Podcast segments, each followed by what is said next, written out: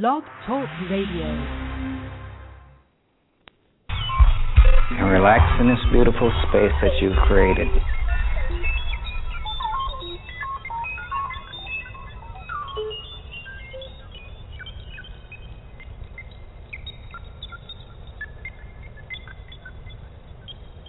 let's stand up.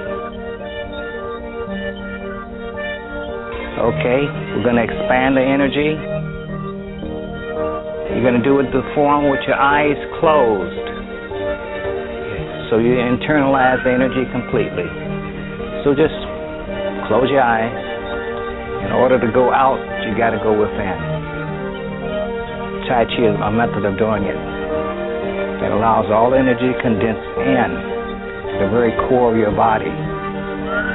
And as you continue this practice or any of your Tai Chi forms, practice with your eyes closed sometimes so you can really internalize it.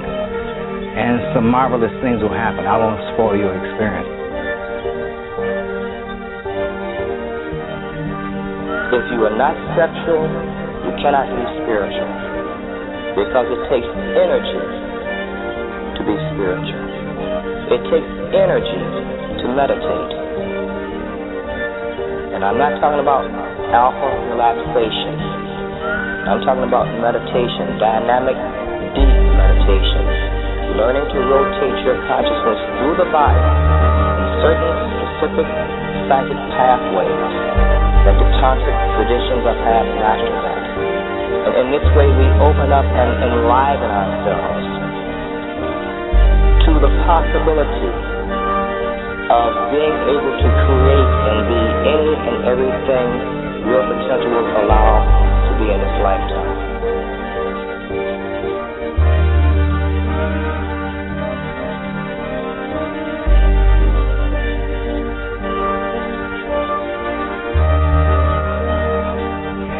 But I found that this is very effective for developing my sexual energy. And and when we talk about sexual energy, we're not talking about making love. We're talking about the natural energy that flows through our body that makes us alive. We put the connotation sexual because that's how we deal with it. But there are many ways of using your sexual energy. Creativity, writing, painting, martial arts form. Many, many ways. But this will increase your sexual energy for what we call love play. It just takes a little practice to get this current going.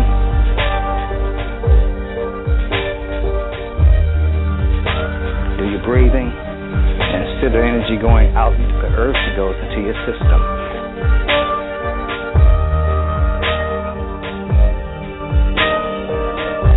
If you really want to communicate, and the only way we as men can really communicate with a woman is opening up a heart chakra on a hatha here.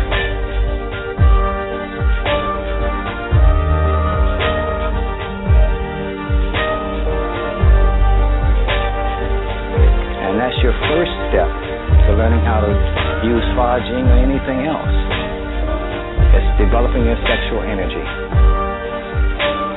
You see, the microcosmic orbit is, is for your health. It creates this orbit around the body and goes into the five internal organs. The Cobra breath works strictly with the spine. But the yoga that we just built, it, it works through uh, the thrusting channel in Tibetan, I mean, uh, in Chinese. In Tibetan, it's called the Uma channel, right in the center of body. And we say that, well, I don't feel it. You got to develop it. You got to develop the sensitivity of it because it's there. Just because we don't feel it one or two times, we ignore it uh, uh, or forget it. That's why it takes discipline. And what does discipline mean? You made a decision to do something to complete completion. We look at that word completion, nothing is ever complete because everything is constantly changing and moving, changing shape, changing energy patterns. So this whole thing that we're doing here, from uh, the physical, the martial arts, into the mental and spiritual things, it's it's not a three-day wonder. You know, it's your life. And as you exhale, slowly open your eyes, very slowly.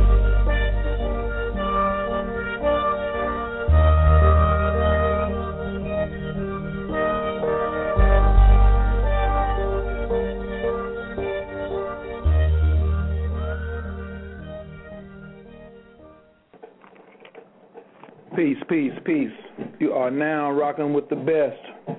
This is Coach Khayr and Original Native Radio. Holla. Uh, we're glad y'all tuned in to Zoom in tonight. Broadcasting live and direct on the 4G network. That's right, right out the Bat Cave, getting it in. Got some good groceries on here. I got to go ahead and get my meal down because my diet is changing because as of late, I've been understanding that my food combination has been causing me my issues, you know, and we've been slowly poisoning ourselves. I am not going to be this gloom and doom type of uh type of teacher or type of host and um be all like, you know, we're getting ready to die.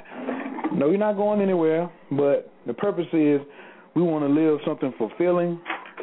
We want to live something that's alive, and we want to be able to participate. You know, I mean, I saw my father getting old, and that was his thing. He didn't want to go to the old folks' home and have somebody pushing him around and none of that. He he he he, he didn't want to have to have his uh, you know, no depends undergarment and things like that. And just because we're young, we still have to consider some of these things. Really, all of these things, because soon that'll be us. So we gotta do something about that. So tonight, without further ado, I'm going to just be so elated to bring in, first of all, my comrade who turned me on to this magnificent science. Uh, we call him the Greensboro Shaman. Caller from the 336 456. So this is my man Amsu. You're on the air. Yes, sir. How you doing, Brother Khayr? Everything is all brother. good. How you feeling today? I'm feeling outstanding, brother. I feel good, man. Long day. That's what's up. That's what's up. That's what's up. So, um, are you ready? To, last week we uh, we got it popping up in this rascal, and you told me you said as soon as uh, Dr. Nartey, the founder of symptometry, got in the building, that's what was going to happen. And sure enough, we lit the lines up, and we uh, and hopefully we made an influence on some people's lives. Yeah, and I feel that you, you did last week because uh, we even had some people from the show, you know, even contact me in regards to finding out what my process has been like with uh, symptometry, and um, just you know, giving giving them some insights onto how how it's affected me and, and the things to you know look forward to in themselves. So absolutely, man, um, we've got the uh, train moving now, for sure. That's, that's what's up. We got the train moving. So look, as we get started, because I like to let people know, you know, uh, the backgrounds of some of my guests. Can you just give us a little bit of your background, uh, what you've been practicing, what you do, and um, and how you ran up on symptometry before we bring Dr. Nartey on? Oh, absolutely, uh, Khayr. Um, um, back in uh, 1995, um, I was uh, just uh, went out with my uh, my ex to um, New Mexico to visit to find out um, about a, a Asian medicine school out there in Santa Fe, and I was still working in you know the engineering um, field at the time, and so while we were out there, man, I just fell in love with the the mountains out there, Santa Cristo Mountain, and I said, well, can I take an interview too? So um, I went through the whole interviewing process, and that was on December the eighth, nineteen ninety five and I went back to uh, Norfolk, Virginia, and resigned from my my job um, in Norfolk on December the 13th, and then on December the 29th, 1995, I packed up the uh, moving truck and my car and everything, and was moving out to Santa Fe with um, with the family and everything, with the family. So that was a process that I started, and I went to the International Institute of Chinese Medicine in Santa Fe, which is no longer uh, in existence, but nonetheless, I did get a good education there and uh, studied acupuncture, Chinese medicine, and I had already been into Tai Chi and um, some of the Tao Te Ching uh, philosophies and things like that for a while. So I went out there, and after I graduated in '98, um, came back to uh came well went back to Norfolk, then we moved to North Carolina and started uh practicing acupuncture and Asian medicine since then. Since nineteen ninety nine I've been uh, been in North Carolina and you know that journey has been varied. You know, I started. I've been on was on a spiritual path, so that was always my my focus. And fast forward, um, did the body talks and um, lots of other energy medicine, studied many other systems, but just uh, last year, um, I was looking for something more. You know, it seems like my spirit was saying, "Hey, there's something more to this," and I was looking for answers, and I was going through my own health issues, even as a um, healer and a practitioner, and just happened so I was turned on and introduced to Dr. Nartey, and within a few few days, I had a miraculous turnaround, um, especially with the side of pain that I had had going on, and that was like two years nonstop, man. I mean, nonstop, and I had some other things going on as well, but that was the primary one. And from there, I started, and I just was like a, a switch that flipped, and I was turned on by it, and I've been, you know, studying it and reading it and talking to Dr. Nartey as much as I could to find out about the science behind the spirituality. So really, this is something that's really, really phenomenal for me in, the sense that there is some things that is proven, you know, things behind spirituality, and um, and this right here makes the journey much more meaningful for me, and not such a, you know, me just relying on certain things that I can't explain. But uh, right now, that's where I am. And so I'm in Greensboro, practicing at the Natural Vitality Center, and uh, we're doing acupuncture still, and we're also um, learning more about. I'm learning more about symptometry. So at some point, um, I will be able to use both of them. Um, however, I could use you know um, uh, symptometry exclusively, but why throw the baby away with the bathwater? You know a need for that. Thank you. I appreciate that. And we're gonna have to do a show where we talk about some of the extensive training that you have, because you know I'm still curious about that body talk. I know a lot oh, of other people are too. Oh yeah, oh yeah. The body talk is is, is a phenomenal uh, tool as well, a good system that's, that's based upon energy. Yeah. So and, and we are energetic beings, as you know that for, for a fact. You know. Mm-hmm, exactly. But tonight is ladies' night up in this rascal. Ladies, put your hands up.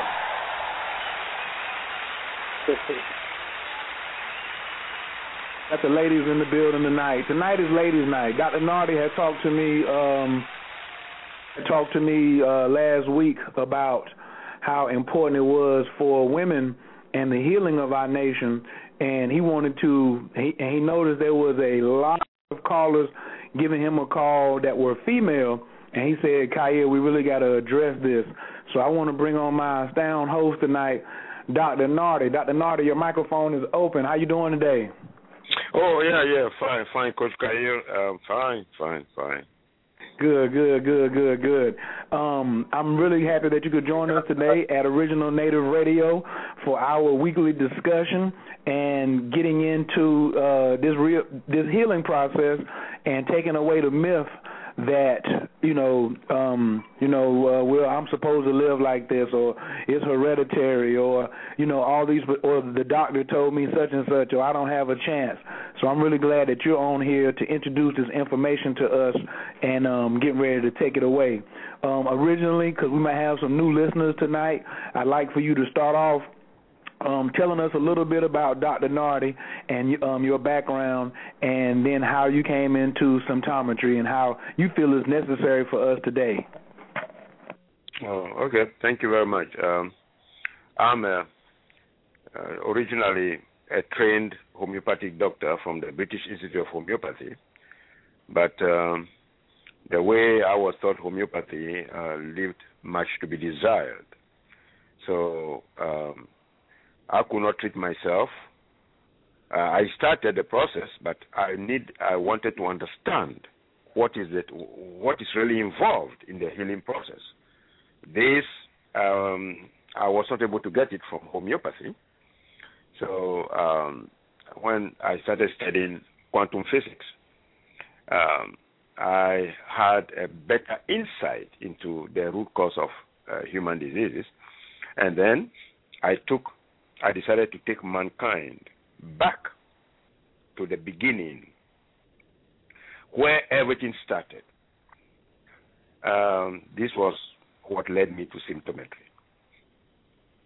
Basically, that's it. And um, I started symptometry in 1992, but uh, prior to that, I started experimenting, and um, it was in 1990 that I, had cured all my diseases, and uh, most of my issues are well known at uh, the American College of Symptometry, where they are studying the life history and the profile of the founder.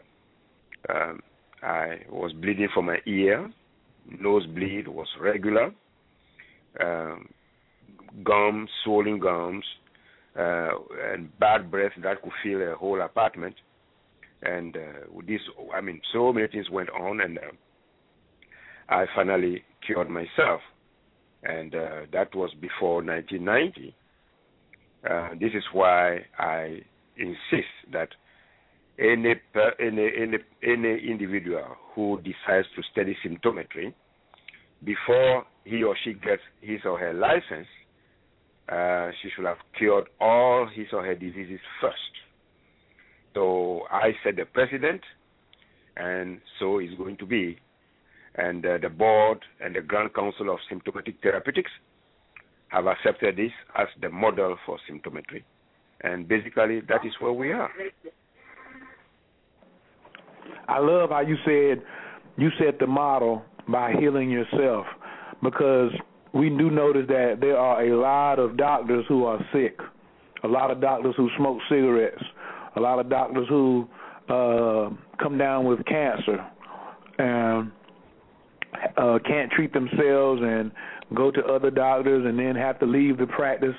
You know, well, that's right, the practice, quote unquote, practice of medicine, and um, end up not having, you know, the the latter part of life being happy.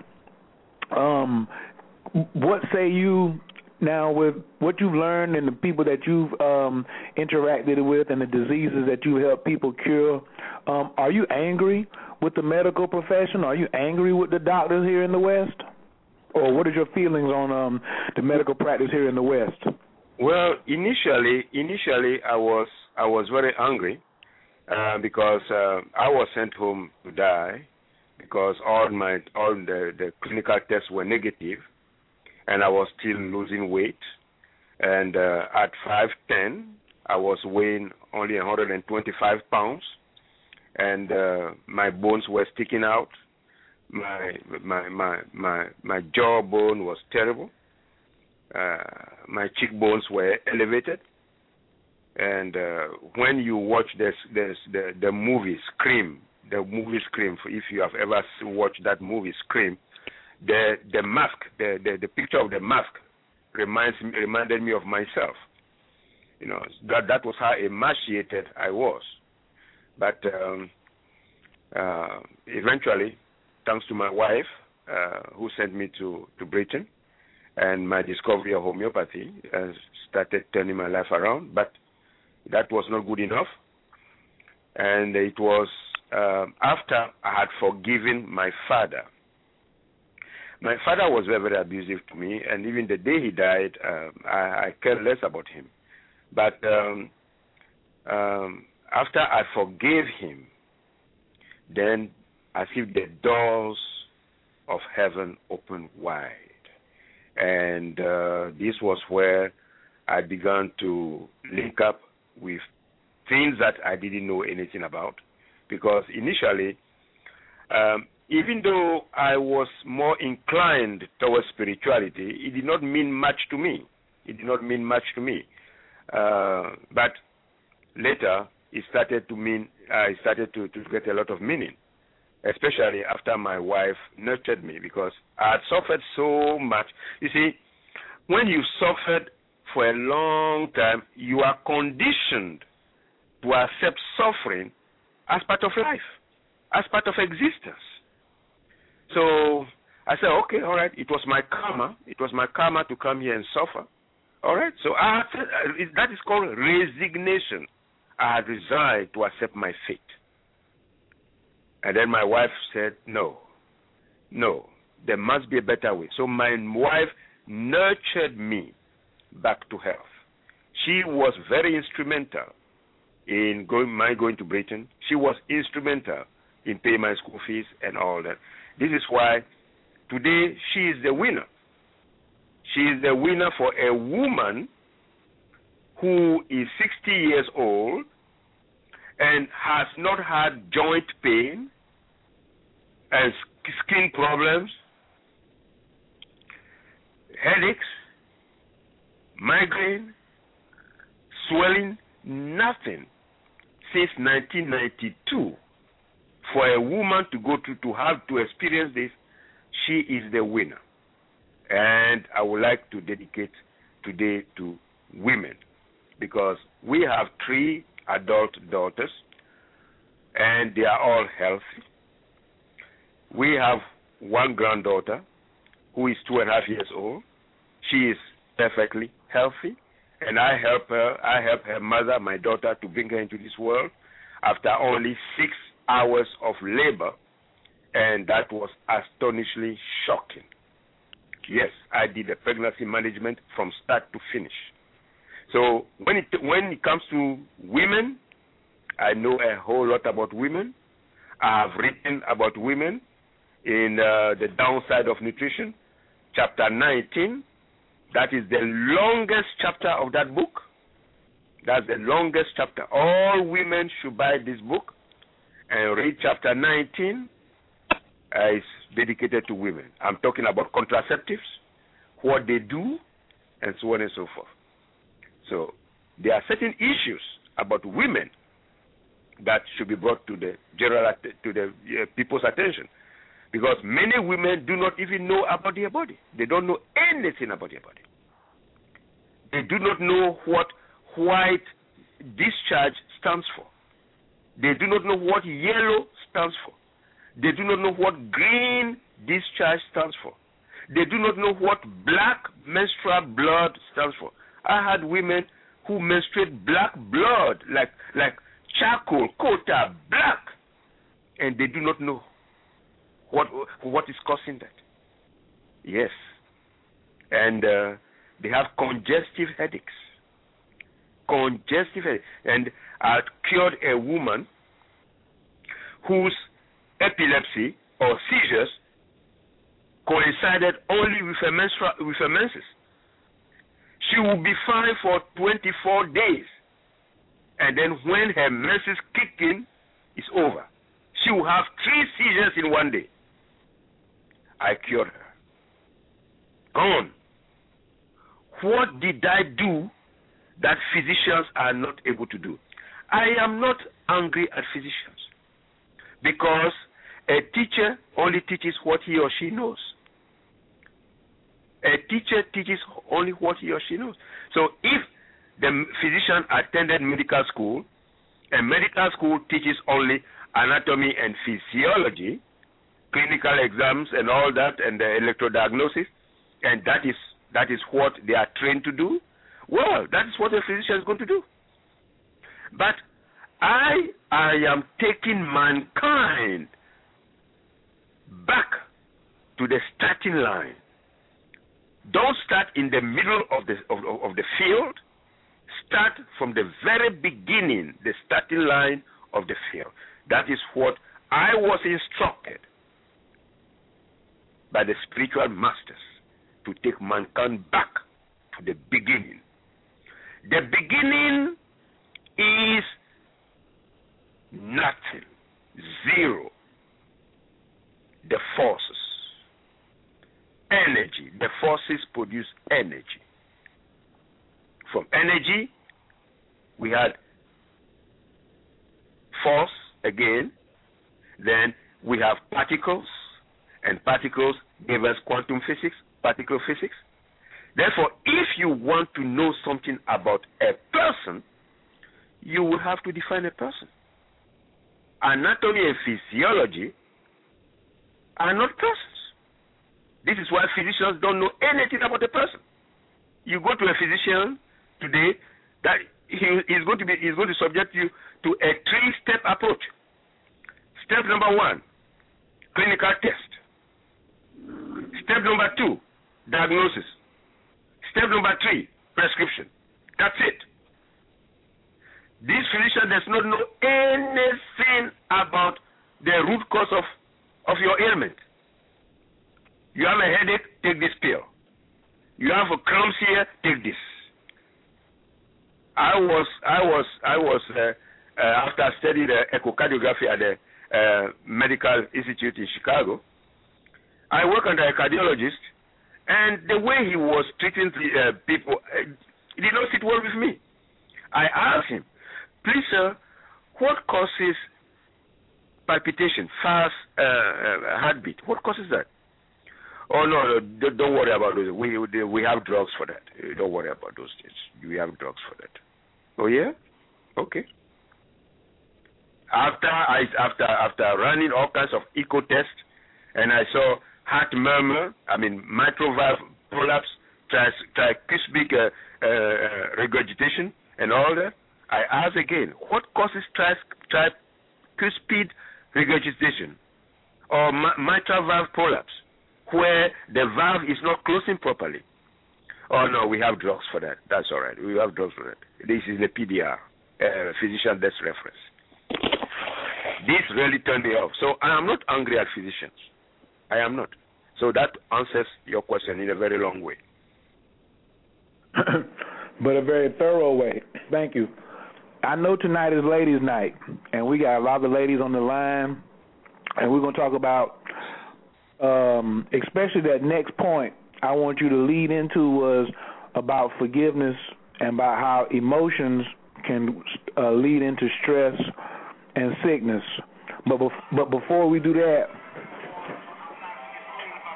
I want you to talk about the importance of men listening to this call tonight. Even though, because we're gonna have another call about the men because prostate cancer is killing us, the African American male in North America, probably all over the world.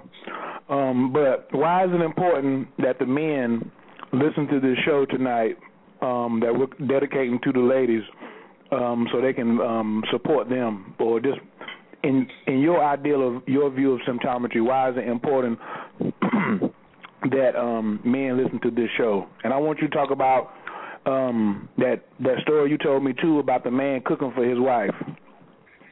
Now, um, first, as I said, I was taking mankind back to the beginning, the starting line. You have to define a person. Who is a person?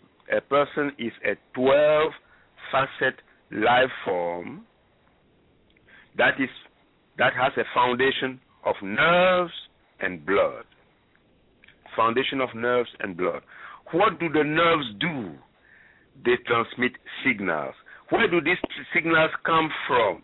They come from the field of energy. Therefore, we are a field of energy, electromagnetic field. That's what we are. This is the beginning.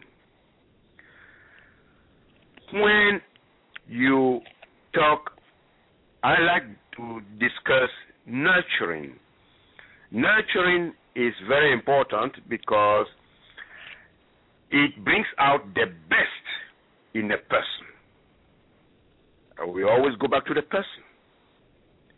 Nurturing brings back brings out the bring, nurturing nurturing brings brings out the best in a person. When you use vibrations, use transfer of vibrations. What do I mean by this? Touching your wife, massaging your wife, always start from the brachial plexus around the shoulder. Start from there and go down and down and down and down. This is very important because you are transferring vibration from a higher level of vibration or a higher concentration of vibration to a lower concentration of vibration. The woman is also going to respond in kind. There is also another way of nurturing a woman. In other words, bring out the best in a woman. Do the dishes. I do the dishes.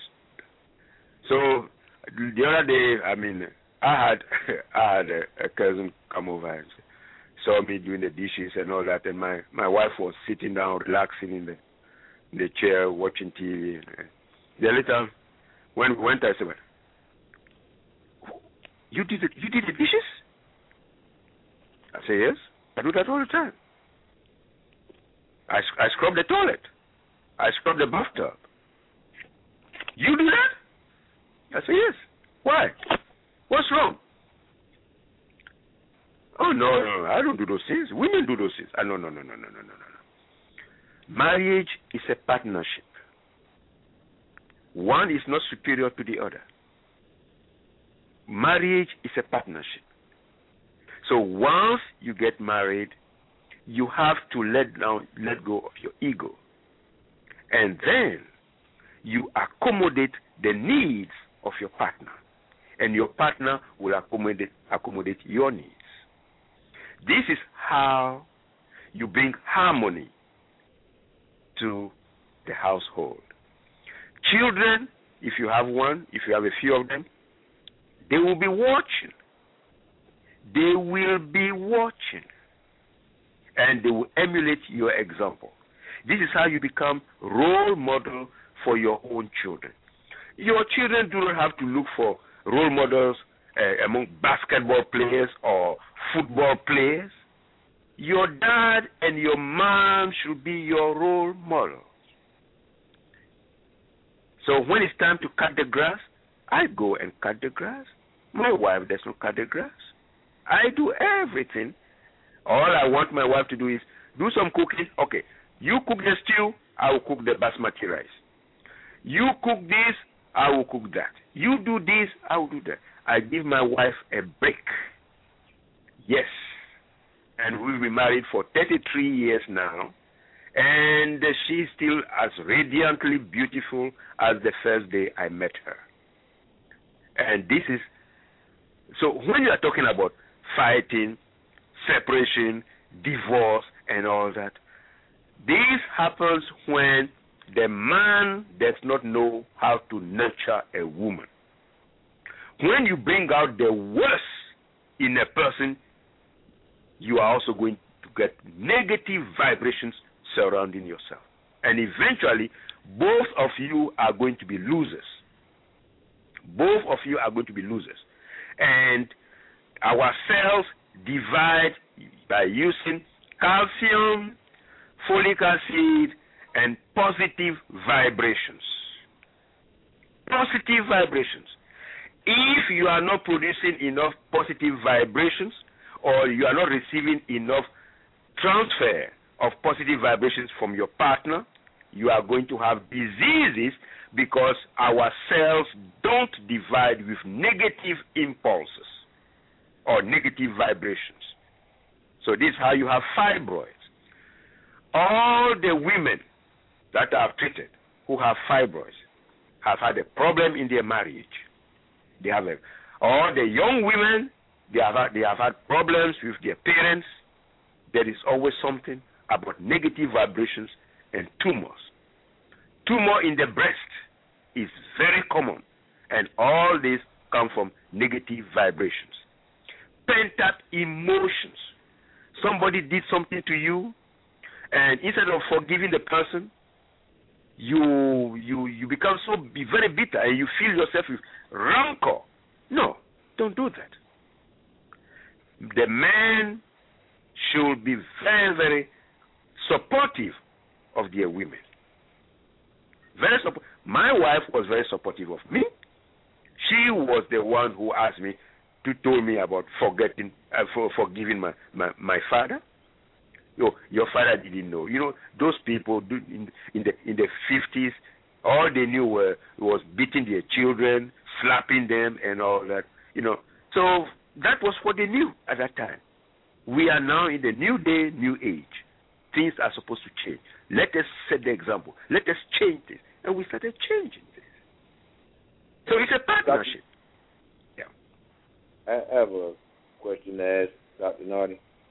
Um, in in conjunction with what you you're saying, how does the food that we eat affect our the, the way that we treat people and the way that we behave towards one another? How does it affect ourselves that cause that type of distortion in our communication? Okay. The kinds of foods we eat are very important. That's why when you read the book called What to Consume, I used 14 and a half years to use science. Uh, I used 14 and a half years to use science to weed out all the foods that eliminate brain peptides, all the foods that eliminate brain essentials. When you eat foods that have cyanide, when you eat foods that have hydrocyanic acid, you will not be able to produce enough brain essentials. And if you are not producing enough brain essentials, you'll be you'll be very impatient. Your perspective will be twisted. As a result, your judgment will be faulty. What is not supposed to bring trouble in the house will, will, will make you irritable, will make you angry unnecessarily. This will make you to even abuse your wife in, in the presence of your children. In presence, in the, humiliate your wife in the presence of, of your friends. You can't do that because a person is energy. You are hurting the woman's feelings. You are hurting a woman's feelings. And those days where women did not go to work and they had to sit at home and take care of the children, and the woman who had to rely on you for a pocket money and for money to buy shoes, money to do this, money to do that, she will have to harbor all these negative feelings and she will be in poor health. But eventually, eventually, when she learns to forgive, she will live longer than the man. This explains why women live longer than men. Mm-hmm. If men want to have a long life, they have to learn how to forgive, how to respect the women, and also how to go to bed without any pent up emotions. Because this, in addition to the food, the wrong foods you'll be eating, will distort your perspectives.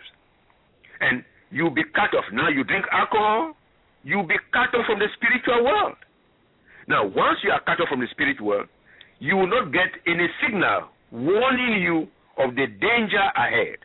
You just run into the danger head first. And this is how you terminate your life much sooner than that of your wife. Go to the nursing homes. Women are living longer than their husbands. Go everywhere. There are more women who outlive their husbands. So Coach Kair asked me, what? Why should women? Uh, why should men listen to this? And what is in there for men?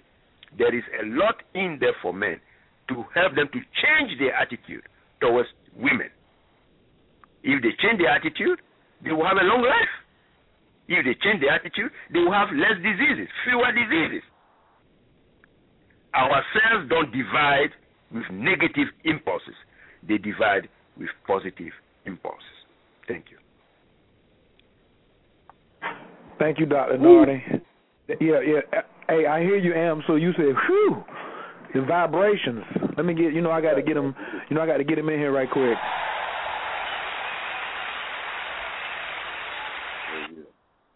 A lot of times um well Amsu, have you seen that a lot of times, you know, not even this in your medical practice but um I mean or, or, or your naturopath that men are very um they don't put two and two together. They don't put the hell they putting their wife through or they, or their partner through or the attitude toward women, that vibration how it affects their um their health.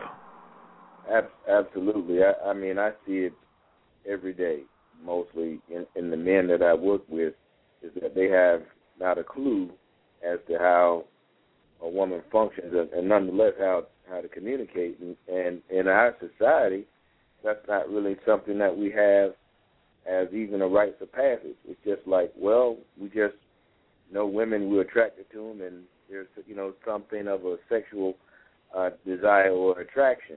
But outside of actually really understanding and and listening and, and understanding the the reverse polarity and the reverse force, uh, these are the things that are, are really missing, and, and I see it from people in all from all uh, demographics, you know, economic backgrounds and everything. There's so much ignorance about it, and just you know, just in, in itself, some of the things that that uh, that uh, Stephen Chang and some of these other people write in, you know, the things like the Tao sexology. And I know Dr. Nartey talks about how we have to be uh, healthy on all seven fronts, and one of them is sexuality. But um, oftentimes, some of the issues that men and women that we experience are really based in our our ignorance, and you know that we've not been exposed to. So yeah, to, to answer your question, um, absolutely. Um, Doc, I want to uh, I want to ask you also because sometimes. Well, I always want to keep it balanced. That's why I um, I teach in my coaching, uh, no blame, no shame, because blame has an energy, and, and being a victim has an energy, a low vibrational energy. What That's about um um? But not, a lot of women though I feel self-imposed uh, stress and disease on themselves from blaming men for their bad relationships. I myself preach accountability. And they say, well, what about this guy? What about this guy? I say, what about the next guy? I said your attitude is going to determine your altitude on the next one that you get. But if you keep talking about the last one you had, you're going to keep on getting that same vibrational energy until you deal with it with some accountability. So can you talk about um, how releasing and forgiveness can work as um, a, a, medicinal energy for women uh, in relationships and in their body with symptometry? Yeah. Um, you see, I always, I am, I've, uh, you can ask some of my students, um, every problem, every problem gives you the opportunity to excel. Every problem gives you the opportunity to excel. Look for that opportunity in every problem, and you will not have a problem. So if if my wife don't, don't forget don't forget that well I did not tell you I did not tell you much about uh, but my wife gave me the permission to, to say it. I married my wife against against the wish of my parents. My parents, my mother did not bless our wedding. And all right. Did I turn around and uh, things were snowballing and uh, to negativity and negativity? I did not blame my wife for it. I did not blame. I did not even blame myself. Okay, what is the next step now? What am I going to do? What am I going to do? Okay, all right. They did not. They did not bless our marriage. So since we since since they did not bless our marriage, what are we going to do? Now, let us do our best to continue to live nicely so that eventually we will not say that they are going to they are going to be ashamed. They will learn something from it. And yes, and yes, 30 years later, they all learn something from us. And today, they are now coming to us for advice. Now, when you have a woman who is being very troublesome, yes, some women are troublesome. They themselves know that they cause trouble. And I've had I have had uh, problems like this with uh, many couples. So when they come to me, I said, "All right, tell me what you've not told me." Oh, but Dr. Nartey, what what does that mean? I said, "No, I'm not going. To, I'm not going to change it. I'm not going to embellish it. I'm going to repeat what I said. I said, tell me what you did not tell me. All right. Then the, the husband said, please elaborate. All right. Does something happen in the bedroom, yes or no? Then this one will look at the other one, the other one will look at and start smiling and all that. No, no, no, I didn't ask you to smile. Please answer my question. Did something happen in the bedroom, yes or no? Uh, to tell the truth, Dr. Nartey, he sleeps in a different bedroom. Aha! Okay, we are going to start from here.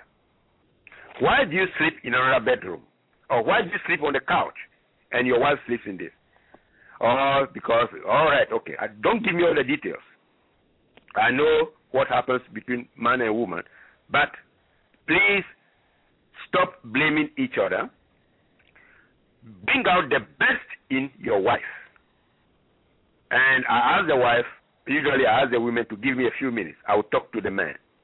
I will call that man to man. I will say, listen, your wife, I don't know what is her emotional background, the kind of trauma that she has had, because many women have had a lot of traumas. And sometimes, from time to time, these traumas revisit them. Some of them were married before. And sometimes what you are doing reminds them of the of the man in their previous marriage. So this will bring out the worst in them. This will bring out fire in them. This will bring out embers in them. So please lower the temperature. So whenever you see that your wife is angry, please let her chill out and then find something that she likes you to do for her. All right? What, what about taking her to the bathroom? What about scrubbing her back? What about doing something that she likes? Oh, I've never thought about that. Okay. So the blame game stops. And then you are transforming a problem into an opportunity. This has always been my approach, and it has always succeeded with all the couples that I've had. it's always it it does always seem like it's some secrets because that's the shame game that um that has been played in an ugly checkers game, not even a chess game, you know, because you have women ashamed due to maybe their sexual appetite, but then the brothers ashamed because of their uh lack of performance because we but have the wrong. Yeah, but sorry, sorry for uh, taking the wind out of your sail. How can you have intercourse when the man has frowned for uh, for for the past three hours and the woman is frowning, still frowning for he has been frowning for the past one and a half hours? I mean, th- th- there is no chemistry there. Absolutely, none. None, and and and that's the one thing I don't. Um, they say they had an old song said, "Amsu, I know you remember, make up to break up. That's all we do." I said that's some bullshit. You know what I'm saying? To me, what you think, Amsu? I mean, how you like that song, or do you like, or do you even like that song? Um, it's a, it's, I tell you, it's, it's a very interesting song because it it just kind of mirrors, you know, what we do. It's like a back and forth thing, but as uh, Dr. Nartey uh, spoke on, it's it's like this is something that we have to do to to transform ourselves, you know, to to, to start to nurturing the woman, and and in kind, you know, the woman nurtures us. So, you know, the the the song pointed out the issues that we have, but now we want to move into the resolution and and the healing. So that's how I feel about it. You know, mm. um, it you know it's so, so it's it's so it's easy for us to to point out bad part, you know, but it, it's transformative to actually be able to, move beyond it and heal it, and uh, that takes work. Definitely takes some work, and it it also takes you know being able to align ourselves with the proper proper things that we need to put into our bodies and clean out some of the old patterns that are that are governing um, that type of uh, behavior as well. Absolutely, absolutely. I ain't gonna keep on talking about the philosophy of it. I'm ready to go ahead and let Dr. Nartey loose on some of these conditions that women suffer from. Dr. Nartey, I know one of the yeah. things I mean, I want you to get into the. We talked about the fibroids. Uh, we talked about the, uh, uh, the lumps in the breast. We have uh, ovarian um, cancer. We have cysts on the ovaries.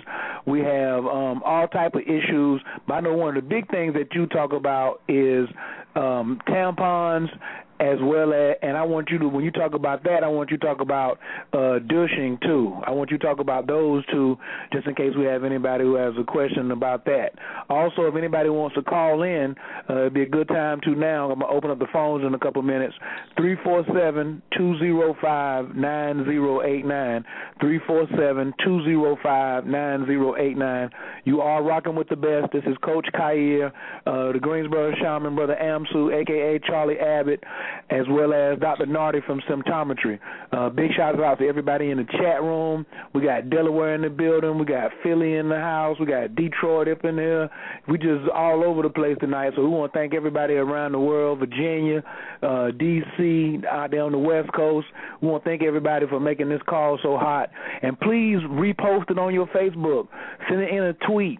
Next week when we come back, put it on a um, send an email out uh, go to uh, relaxationisthekey.com and give me your uh, email address and put in the comments that you listen to the show and you want to become a part of the uh, newsletter so you can keep up with the, all the wonderful programs that we have each and every week with not only Dr. Nartey, but on Monday we have the uh, Way of the Alchemist, which fits in lovely with this, and then we have Vagina Power on Wednesday, and then we're talking about the Holy Orgasm on Thursday. So we got a lineup for you. We want everybody to be involved and participate participate as um, often as possible. So if you want to call in, the number is three four seven two zero five nine zero eight nine for a comment or question. Dr. Nartey, the floor is yours, and the and the first topic is uh, tampons, douching, and um, that particular area of womb healing and the vagina. Okay, that's very important. Thank you very much. Um, one thing I thanks thanks to thanks to the years of research uh, in the food science lab helped me to uh, discover many things uh, which are now very beneficial to to women. I started this with my wife. My daughters also started. Mean, use them, and then the benefit is is, is immense, if not tremendous. Um, I discovered something in. Um, I don't recommend that people drink lime juice because um, lime juice, uh, um, what do you call that? Uh, citric acid is not supposed to be in the digestive system. But I discovered something else in uh, lime juice. This is what is that. This is why working in the food science lab is very very rewarding. There is a chemical called citronellol. Citron, citronellol. And this chemical helps to maintain the acidity of the vagina.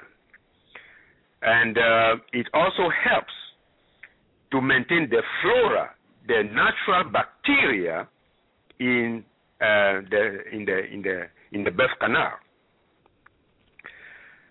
These bacteria are very very, very important because they protect the birth canal.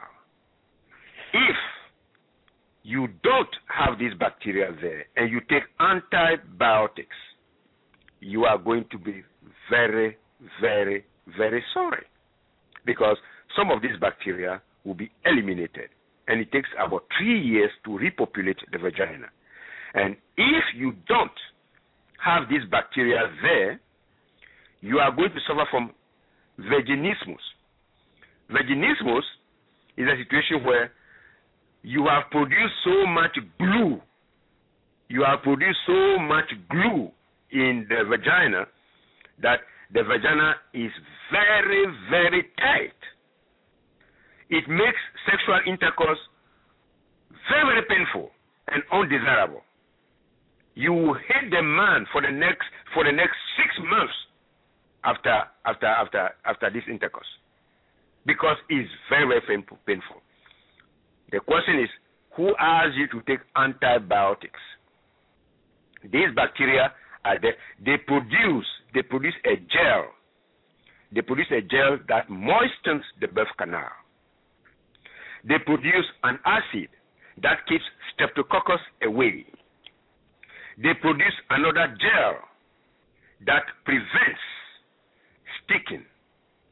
In other words, one wall will not get attached to the other. This is the role of these natural bacteria. You don't get them from acidophilus. You don't get them from acidophilus. I am treating many women who suffer from chronic yeast infection. And this yeast is coming, is the result of eliminating the natural bacteria from the birth canal. And this causes a lot of itching. A lot of itching. A, a woman brought me a daughter who has been uh, who has been prostituting, prostituting herself for about a year. So she came and I asked her, "Do you really like what you are doing? Your mom tell, tells me that you you have been uh, you have been a street girl. Is it true? Yeah, but uh, I, I, would, I, would, I'm willing to discuss something only if my mother is not here. I say, okay. Mom, could you please excuse us? And please, could you promise that whatever we're going to dis- I'm going to discuss with your daughter, you are not going to ask her on the way uh, on your way home? Oh yeah, I promise. Good. So she opened, she warmed up to me, and she told me what her problem was. She has been having a deep itch, deep itch in her vagina. And the only way for her to uh, get this itch under control, sometimes even her finger cannot cannot I mean, will not be able to, to, to, to, I mean, to, to satisfy her. She must have intercourse. Whether she likes it or not, she has, she must get somebody. So this is what has led us to this. So I asked her a question. Have you ever masturbated? She said, Yes. I have been masturbating since I was 13 years old. Is your mother aware of this? He said, No. Sometimes I just go and lock myself in my room and then just masturbate. Sometimes I do that in the shower. I say, okay. All right. Do you know what causes masturbation? He said, no. All right. What about if I treat you? Would you like it? Oh yeah. I don't like to. I don't like the word street. It's very dangerous. But you know, sometimes sometimes people don't pay me, but it's okay. Once once I'm satisfied, I'm, that that's good for me. Then I saw that this young lady was really suffering, and she was putting the parents through hell. I gave her a particulate, and that was good for two months treatment. After the first month, this woman was started getting results. She didn't eh, feel the urge to masturbate again. And did I charge her? Yes, I charged her, and the office asked her to pay her. Well, how much was it? I think $110. But I said, since she completed, since she showed results before the end of the second month, she's going to give, she's going to get a discount. So I told the office that uh, uh, I will absorb the rest. Let her just pay fifty dollars, and that was what she paid.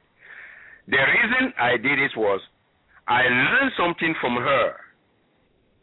So this is what that is the particular that I'm using now to treat people who suffer from schizophrenia.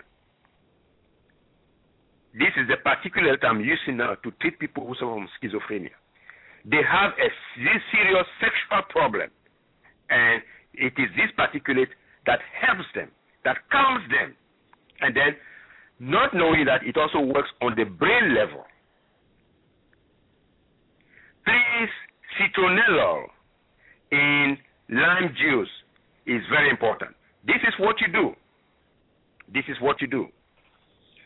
Uh, measure measure half a cup of water, clean water, into a plastic cup, and squeeze uh, one plastic spoon of lime juice and mix it with that water.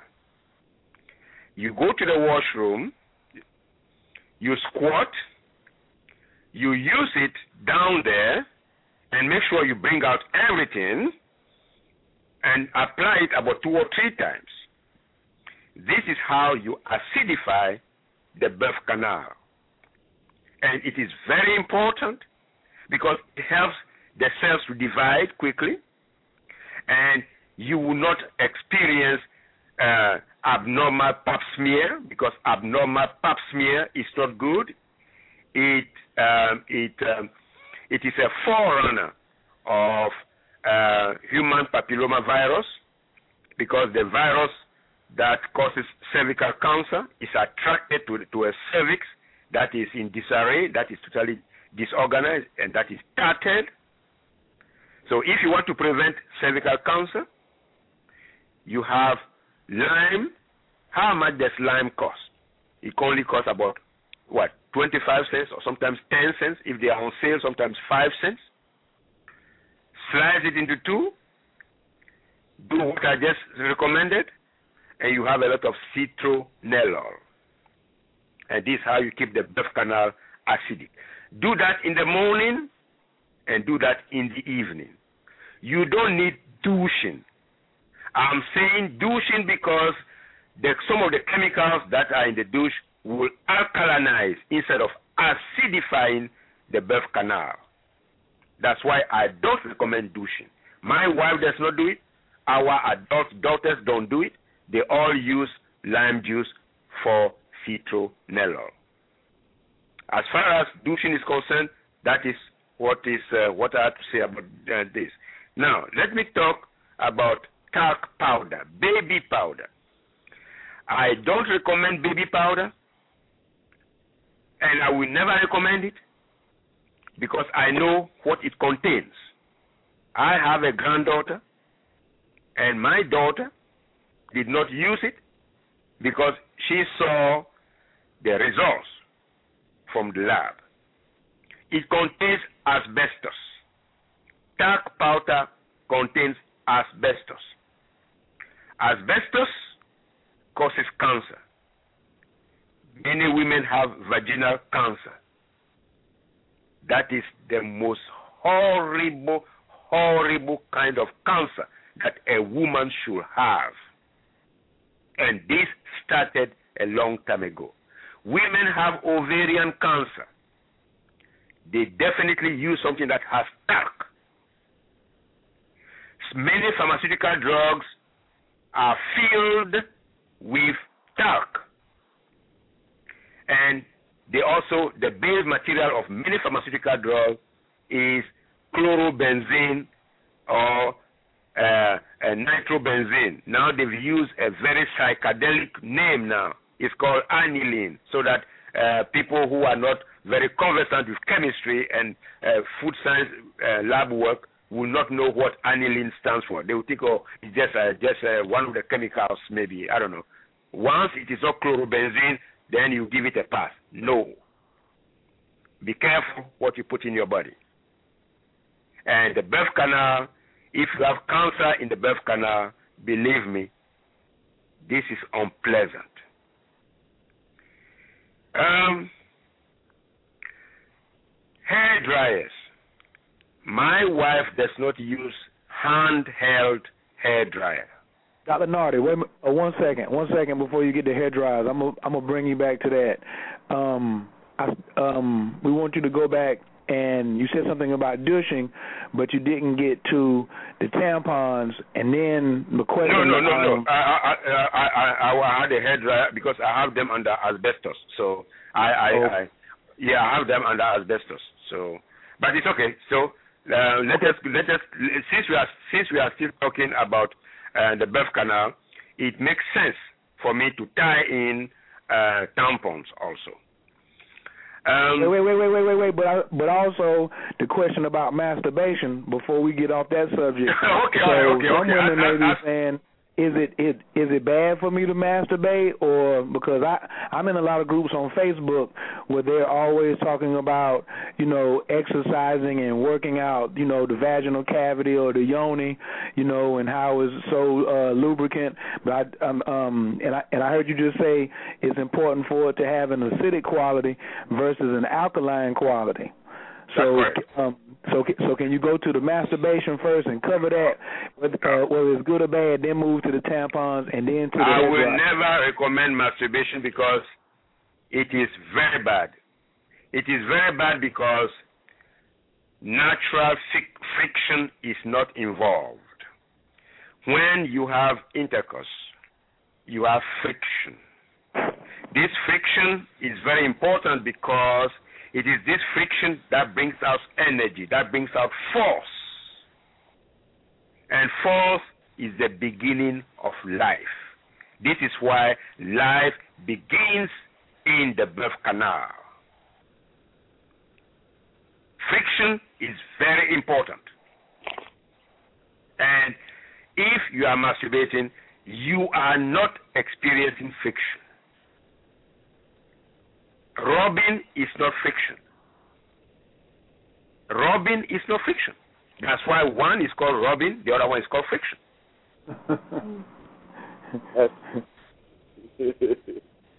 And when you're talking about friction, when you're talking about friction, you are talking science.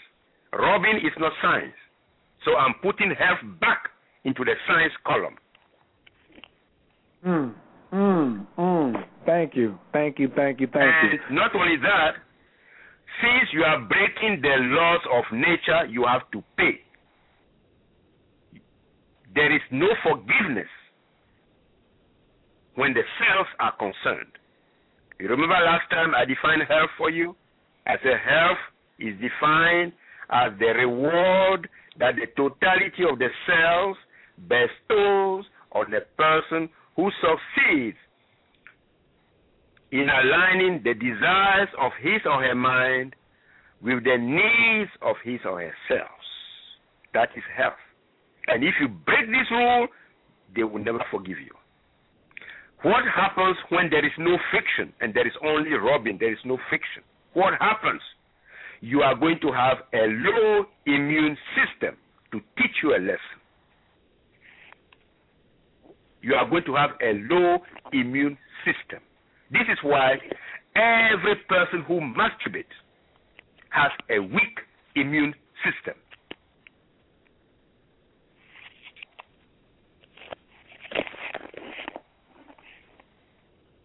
So did I cover? Did I?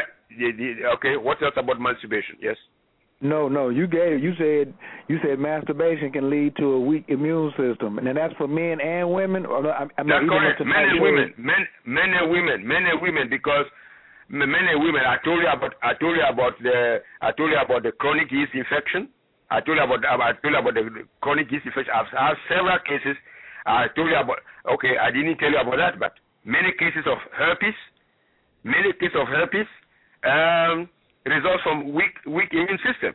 Okay, the person may not have masturbated, but when you have a weak immune system, I mean, many other things could have contributed to that. And masturbation, masturbation makes it worse. Masturbation makes it worse.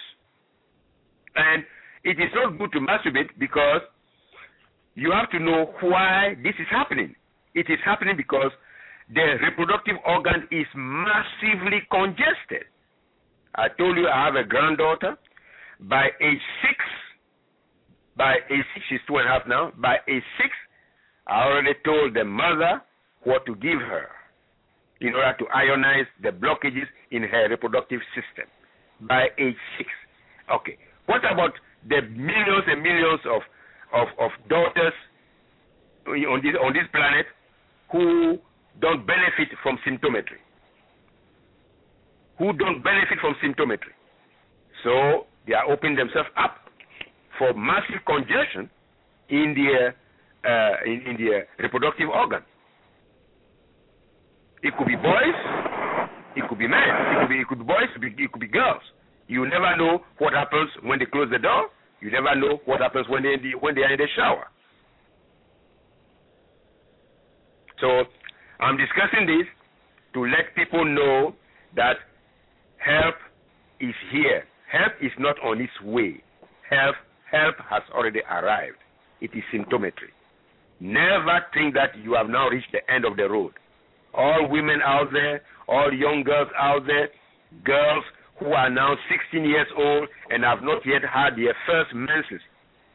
I, I reverse that. I help these girls to have first their first menses. Young girls who are having discharge, I reverse that. Young girls who uh, um, have milk in milk in their breast and they don't even, they are not pregnant yet. They they don't have a baby yet, but they have milk in their breast. We reverse that in symptometry. So Women, today is your day. Don't think that you have reached the, the end of the road. There is no dead end. Every issue that you have, give symptometry a call. So, now, could I move on to tampons? Yes. All right. Uh, many women prefer tampons to uh, pads because pads are too light and tampons are heavier. But you have to pay a hefty price. Tampons have a lot of asbestos. And asbestos, if it does not predispose you to ovarian cancer or to vaginal cancer or to endometrial cancer or to uterine cancer, you are going to have very serious bleeding problems that will go on for three weeks. Three weeks, the woman is still having menses. What about the three weeks. organic tampons? They, you know, those. These, these, these are these are healthier. These are healthier, but I still prefer, I still prefer the pad because when the pads were tested, there there was there was absolutely no trace of asbestos in the pads. You see, the kind of lining that was used is healthier. So that's why I recommend that women use pads, uh, good, nice feminine pads, and all that. I'm not going to mention uh, a brand name or something. No, I'm not going to use that. But I will just direct you to this, that section of the supermarket.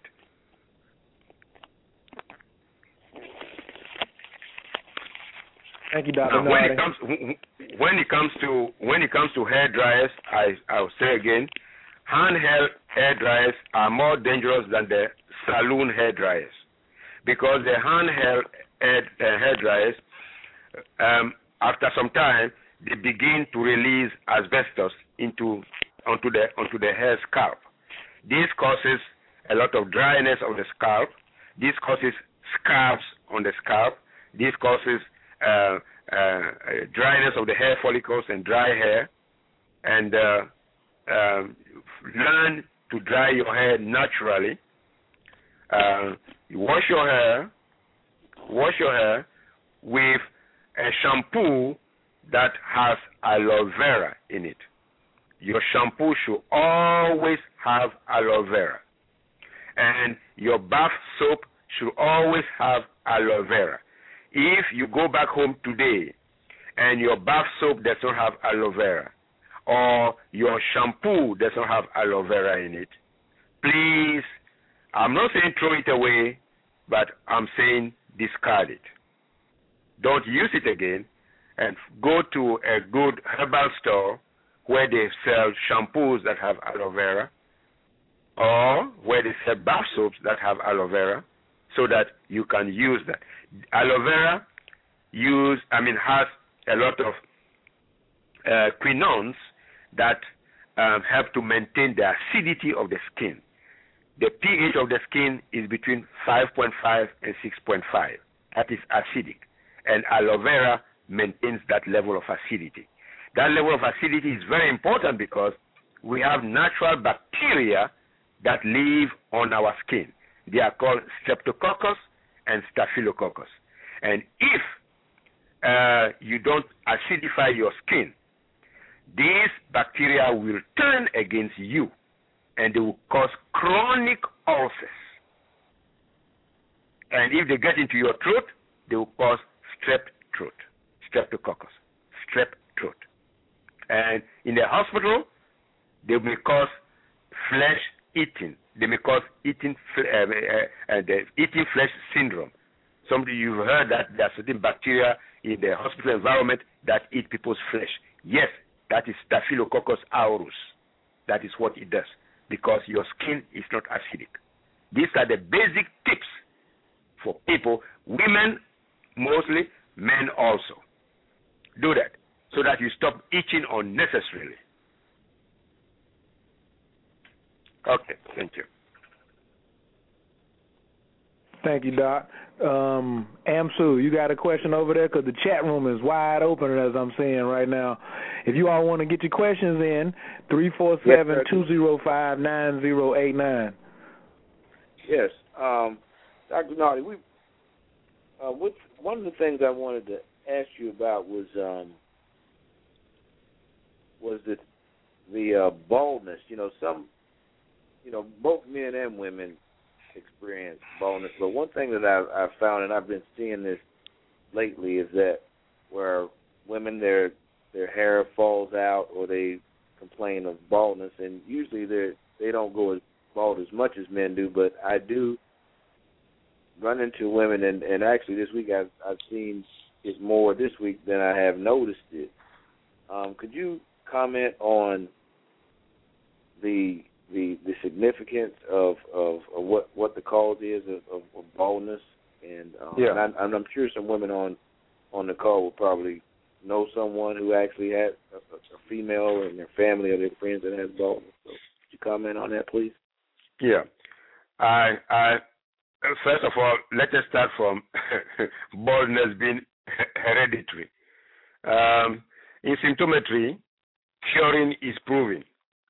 So since I've cured several cases of baldness, uh, then it means you know how to remove the blockages and the hindrances that are on DNA.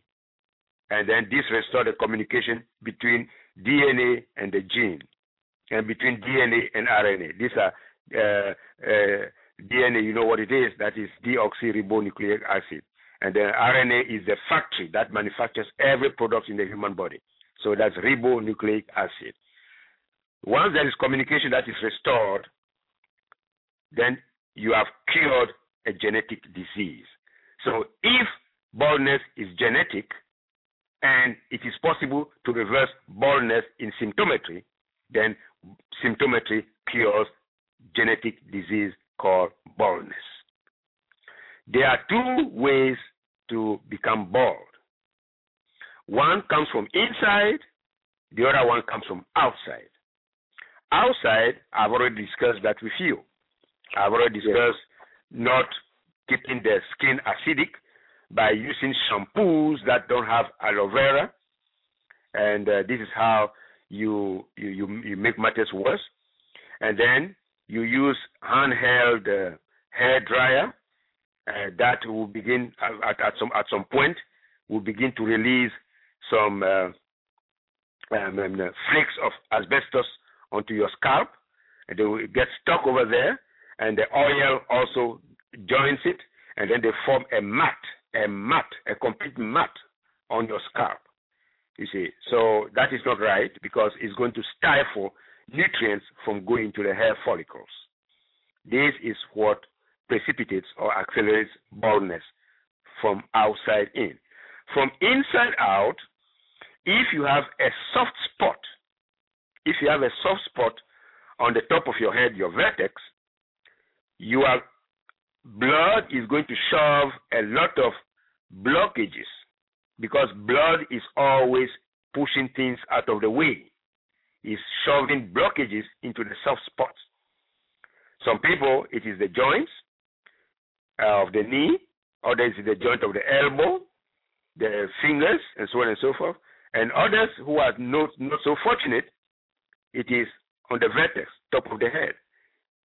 So this is how they end up getting a lot of blockages, and then eventually they will become bald from inside and from outside. So when I'm treating a person who is bald, I'm, I would t- I'm, I usually take the person off certain soaps, certain shampoos, and then I do the ionization. And within two months, the person begins to see sprouting. Sprouting is where, I mean, hair begins to grow on the bald spot, and then you, the person is happy, and uh, basically that's it. That's what we do as far as balding is concerned. So it affects women, and it also affects men. Yes. Women, it, it is mostly thinning, thinning of the hair, thinning of hair. Your hair becomes very light. Now, at, at first, when you put when you run your comb through, it is pretty thick. But now, when you run your when you run your your comb through your your hair, it just runs quickly and uh, as if there is no resistance at all. So this is called thinning of the hair. When your hair is thinning, uh, that is not good. It means that you have to it's now time to ionize some blockages and then change your shampoo. Yes, sir. Yes. Um, yeah, and, and I actually can can verify that I'm working on that now, and I see some sprouting going on. So, just wanted to comment on that as well. Okay, thank you. Yes, sir. yes. Thank you, Dr. Nartey. Uh, I got a couple callers on the line. Let's go ahead and open up the lines and get a couple questions in real quick, which I'm sure will spark something else. Uh, I got Nicole calling in. Well, she could be calling in from anywhere. Caller from the 443-413. Your mic is open. Can I get your name and where you're calling from, please? Good evening. Good evening, Coach Khayr. Good evening, Dr. Nartey. This is Nicole calling in from Atlanta. Oh, okay. Nicole. Thank you, Dr. Nartey, for joining us this evening, especially honoring us during our Women's History Month. Uh, my question, even though the like Dr. Coach excuse me, excuse me, doctorate coach, uh, as Coach Khayr said that the the chat rooms are ablaze right now, so hopefully someone will call in with their own questions. But my question is directed to me; it's personal. I've always had a history of my entire life of having uh, menstruation issues since I began my menses at the age of 12. Um, my periods last a minimum of two months and upwards to three to four months when they're on and um, they can be anywhere from light to usually um, quite heavy, blood clotting, um, it, uh, pain, uh, every, the whole gamut. I've tried everything from, of course, the medical model, which is basically female castration, where you're taking birth control pills. Stop taking those. Um, PCOS was never um, diagnosed. Fibroids was never diagnosed. I've never been able to have a successful normal period on my own without the use of inhibitor of hormones. Now, my question to you is if I am to take a holistic natural uh, route, would you suggest perhaps maybe there's a deficiency in progesterone, or what could possibly be the reason, in your opinion, just briefly, the cause, and what can I do to solve? Well, Nicole, I don't have an opinion. I Okay. talk nothing but science. Mhm. Your your uterus, your uterus is massively congested. Mhm. massively congested. And what I will do for you, I will I will not recommend any holistic approach at all. I will not because I study naturopathy, and we were asked to use uh, glucose and all that. They don't work. They don't work.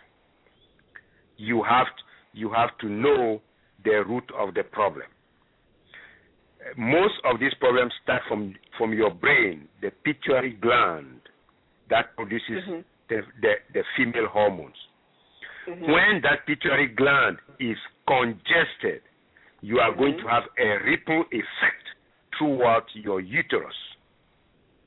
You are going to have a ripple effect throughout the uterus. So, if this case is brought to my attention, I'm going to give you particulars to ionize the blockages in your pituitary gland. Mhm. That is where I'm going to start. That is what. Now you understand what root cause therapeutic means. You go to the root of the problem. I will leave your uterus alone and I will Mhm. start working from the pituitary gland. And this is where the hormonal balance will come into play. Okay. I have done it several times. I have done it several times. And uh, I have, oh boy. And uh, many women are suffering in silence because they go to gynecologists who run all kinds of tests and they do not have a solution. Mhm. And uh, you can attest to that.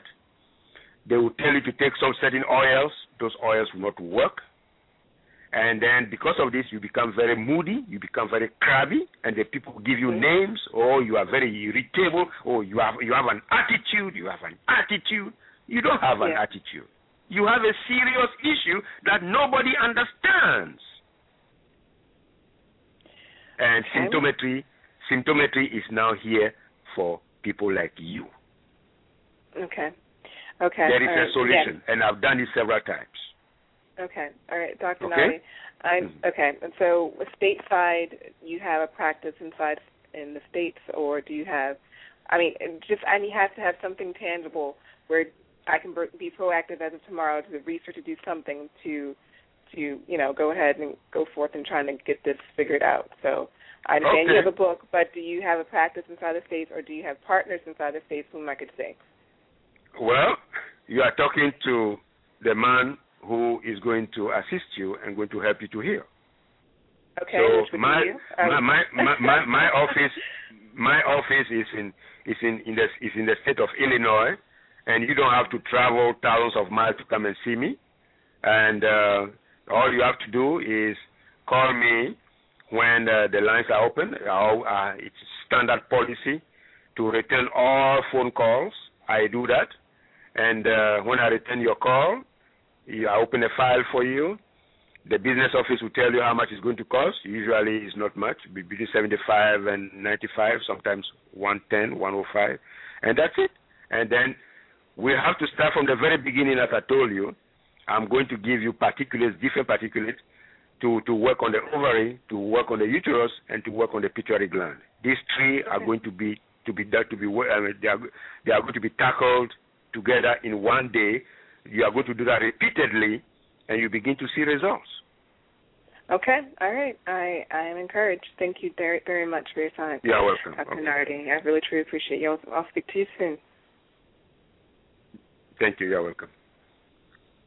Thank you, Nicole.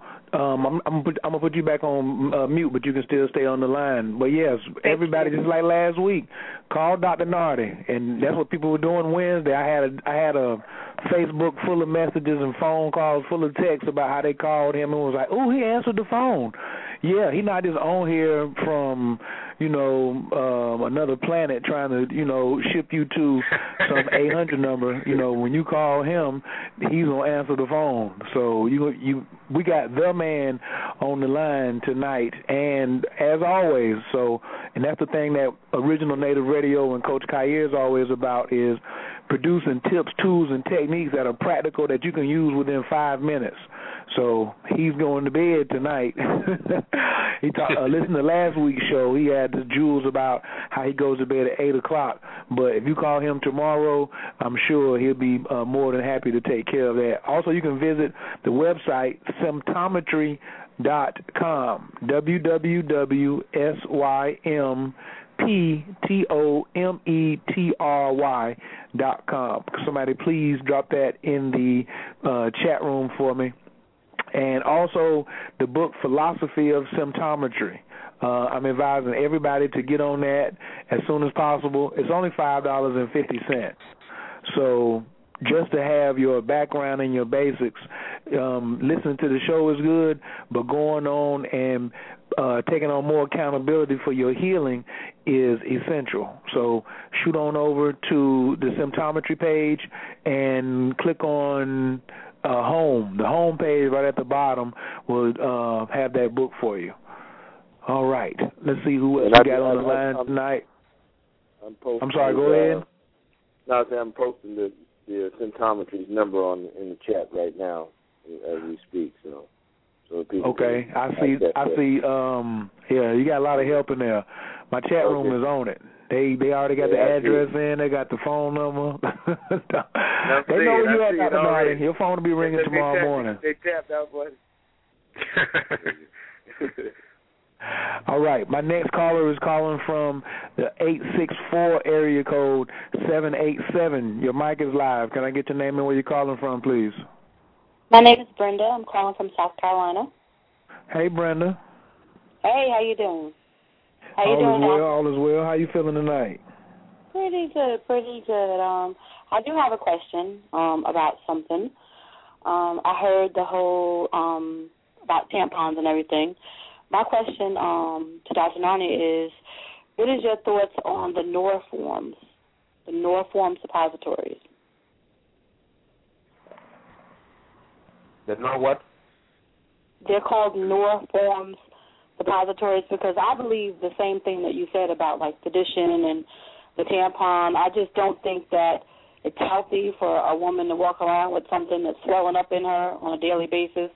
I just have a problem with that. So I'm agreeing with you on that. But my other um, question, if you've ever heard of them, they're called Norform suppositories. Yes, uh, this is one of the this is one of the this is one of the issues that we are testing. We are we are under, we are still testing it, and until you know sometimes it takes about it took me it took me one and a half years to get the full story and all the details of the chemicals in the tampons, you know, and I'm now working on the Norforms the depository. So give me some time. It's, it's too it's too early for me to conclude but uh, it is not it is not uh, it, it, it, does not look too good for now. Okay, I mean, I say uh, the only reason why I like I prefer them versus over edition or anything like that is because the fact that they're they're not cold. First of all, um, I know I was reading the back of them. I didn't. I really didn't see any harsh things, and the fact that they just more or less do a cleaning where they just come down and it's like liquid. There's nothing there. Um, I've always preferred them like since I was younger or since I can remember mm-hmm. to use mm-hmm. because mm-hmm. They create a freshness that also creates like um like a what can I I'm trying to explain like a lubricant also. Yeah, Yes. the reason why That's, I've always preferred them. Yes. yeah, I'll be looking to hear from you about that when you do the finish the research on them. Exactly. Let, let let me let me let me finish. Let me finish so far because uh, you see the, you have positive chemicals, you have negative chemicals. You have chemicals that produce long-term effects and uh, chemicals that produce short-term effects. You know, so we have to balance everything before we come out with the final report. That is how it is done in in science. Okay. Um, one mm-hmm. other question I had for you. Um, I heard you mention something about breast milk. Um, what? Breast milk, breast milk, breast milk. Yes.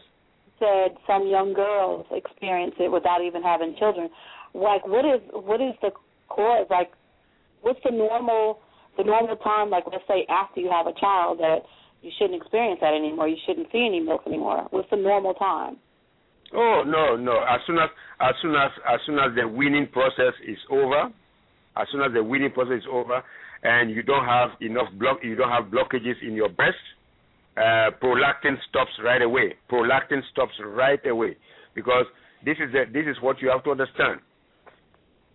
Prolactin prolactin has prolactin is assisted by two additional hormones. We have the prolactin releasing hormone and the prolactin releasing and inhibiting hormone. So it's not only prolactin. So if after weaning, if after if if, if after breastfeeding, you still the, the woman is still producing uh, breast milk, it means that she's not producing enough of the prolactin releasing inhibiting hormone. P R I H. She's not producing enough of that. She has to call symptometry right away, and we have particulates for that to stop it, and then uh, and to help the cells to produce this hormone. Okay, because I know I um was told, I guess, to a doctor one at one time when I, because my last child is six. He's 6 Mhm. and Mhm. I nursed every single one of my children. You know, all three of my children, I nursed them. Mhm. And um my last child I had is six. Now I don't build up enough to where you know they swell up or anything, and you got to do any pumping. It's not like that, Mhm. but it's there. It's evident and it's there. And I, when I had went to the doctors and I had um I had one of the breast examinations, which they do once you turn the age of forty, a couple of years back. Mhm. They um did the test and they said they saw nothing, no blockages. And I had I explained to the person that was doing it, you know, about the fact that the milk never dried up. And the That's doctor right. told me, well, you know, to be honest with you, it lessens your your chance of breast cancer and lessens your chance of blockages No, because of the no. circulation. Uh, um, I will, I will, I will respectfully and scientifically disagree, because Okay. um, I just told you prolactin is assisted by two additional hormones: prolactin releasing hormones and the prolactin inhibiting hormone. You see, you have just like in the brain for addictions, we have brain activators and then we have brain stoppers. So if if you start the process of if you start the activation process and you are not producing stoppers, you are going to have you are going to be addicted. That is how people become addicted to so many things. They are not producing the opposite. So in your situation, in that in that situation, you have prolactin, you have the prolactin releasing hormone, but you are not producing enough of the inhibiting or the stopping hormone.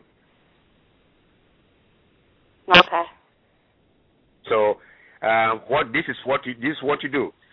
Um, there is an imbalance. I, I see an imbalance there, and if you are using and if you are using um, um, a mammogram or an ultrasound to um, examine the breast, you may not see everything because if the blockage is at the cellular level, the sonogram is only, or the mammogram or the, uh, the mammogram or the ultrasound is only examining tissue.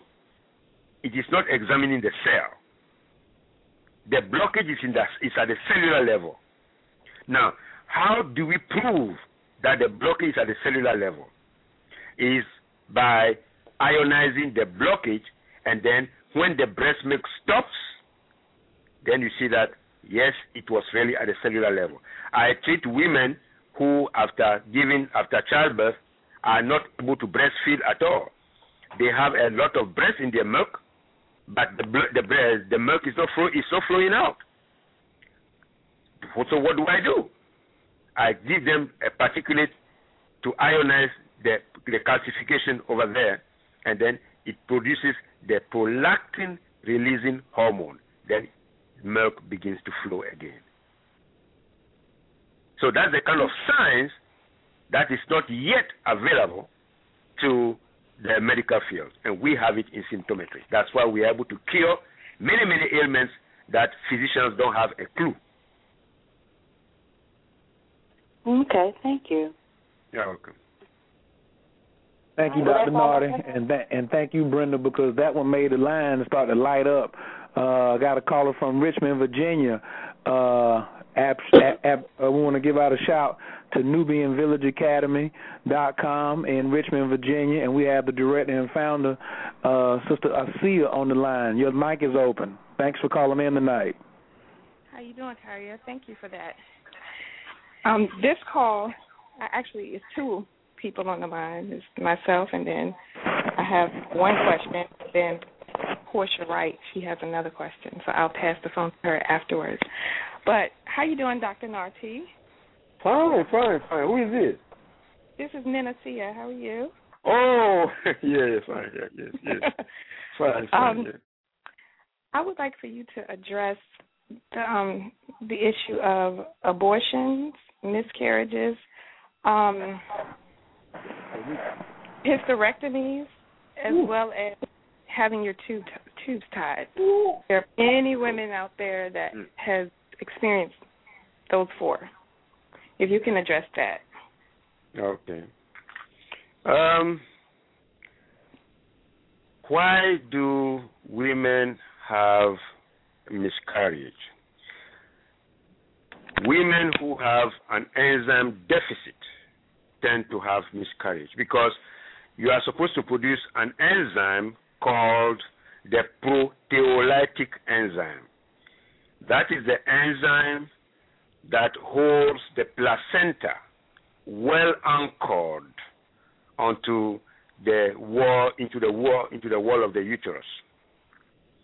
And if this is not properly done, um, the placenta is going to uh, is, is going to is going to be severed, is going to split from the wall, and that is what causes a miscarriage. But before this happens, you are going to have a lot of nerve problems in the form of cramps. In the form of cramps, waves of cramps. And what I do during pregnancy management is that's why all the women for whom I've done pregnancy management, none of them had had a miscarriage. Everybody, all of them had carried their baby to term, and nobody, none of them also gave birth post term. That is in the 40th week and all that. No, no. Within the 38th and 39th month, they all uh, gave their birth to their healthy baby. So I ask a woman if she has a history of miscarriage, if she's pregnant. And if she does, there are particulates that help her to produce proteolytic enzymes, a lot of them. When a woman does not have her blockages removed from her uterus, don't forget that the uterus has three linings. We have the endometrium, the top layer, the myometrium, the middle layer, and the perimetrium, the bottom layer. If all these three layers are heavily congested with calculus, calcareous deposits, gouty deposits, tophus, then you are going to have you you are going to have fibroids, especially if you eat foods that have a lot of cyanide and you have a lot of emotional disturbance. Emotional disturbance is not good for a woman. We understand how women have been treated in the past and all that. This is why symptometry is changing this with seminars for men, how to treat women and all that, because most of these emotions translate into negative impulses and then they produce polyps on the uterus, they produce fibroids or another tumors on the uterus. Sometimes they even produce cysts in the uterus. And when a woman has a lot of these things, and her and her and her, and her menstruation and her menstruation is very very depressing. If she comes to symptometry, the problem will be solved because we have the particulates to ionize all these things from the three layers of the uterus. But if she did, she does not know, and she goes to a physician, the first solution is the, the best solution will always be hysterectomy. Hysterectomy, and hysterectomy is a problem because you think that you have removed the uterus, you think that you have removed the uterus, therefore you'll be free. That is not true. That is not true because it is a long line of hormones that start from the pituitary gland. And now you have cut off the end of the uh, of, of the long journey of these of these hormones. What do you expect to happen? There will be twisting and turning in the whole body, and this will affect the mood, and this will begin to deplete certain enzymes from you. So eventually, I've had women who have had hysterectomy, and they said, "I wish I didn't have it. I wish I didn't have it." Well, it's too late right now because the hormonal problems are still continuing. When it comes to uh, tubes, tying tubes, and all that, it's because the woman wants to pre- wants to prevent uh, pregnancy. But at the same time, when you do that, I uh, well, even though it is already done, you cannot go to untie your tubes because if you go and untie untie them, and you have a doctor who does not know what to what he's doing or what she is doing, you are going to have a bigger problem because you are going to have a lot of you are going to have a lot of uh, ulcers. You are going to have a lot of uh, uh, trauma to your to, to your tubes. It's the fallopian tube that is being tied, and if it is if if after if after some after a while you eat foods that have too much potassium, certain parts of the fallopian tube will be inflamed, and you suffer from severe inflammation, and this will result this could result in bleeding. So, are you healthy after tying your tubes? No, you are not, and this could also cause a lot of congestive headaches. When this happens, this usually this what this what I do. When migraines, headaches, hammering headaches, uh, pounding headaches coincide with menses, I always try to find out if the woman had had other issues in her pelvic in the in her pelvis. If she does not volunteer the information, I usually know what I do. But I will not tell the woman what I'm going to do. All I want her to do is I want her to heal. Once she heals, then I will say, you know what? This is what I did for you.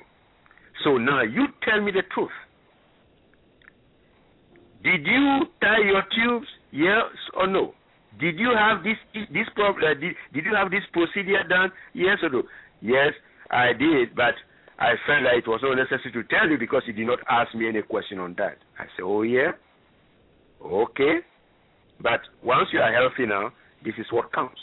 Congestive headaches are also part of that. When you have when a when a when a woman has an abortion, sometimes the D&C procedure uh, that that is done uh, is not well done, and sometimes you have some lingering tissues, and sometimes you have tissue what you call tissue adhesions, where tissues stick to each other. Then you have scars also. You have then you have scars also. All these will have to be ionized. So when I'm treating a person who has who has had these these problems or these procedures, and then the the the, the ailment the stuff stop, I never never give give up on the person. Never. I will keep doing my best until the problem is solved. And then when the problem is solved, then I will deconstruct what I did in order to solve the problem, and I will find the answer. That is how I do things.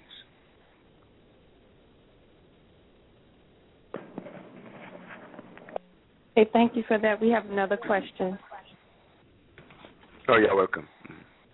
Greetings, everyone. Um, I have two questions. Uh, one question is um, I heard you speak last week about eating different oils or cooking with different oils, your olive oil, coconut oil. but um I know in the natural hair community, a lot of women use olive oil and coconut oil along with other oils to moisturize their hair. And so I was wondering what what's your thought on that? And also what is your thought on skin moles? Um, I've read that uh, skin moles are a sign of blockages, and it's a, um, a of melanin in certain places, which is an indication of um, it could lead to like illnesses. And I wanted to know your thoughts on that as well. Okay, thank you. Mm-hmm. Um, skin skin moles skin moles always uh, result from um, an imbalance of acidity and alkalinity on the skin. Always find out what the kind of soap the person has been using. That is very important. That's very important.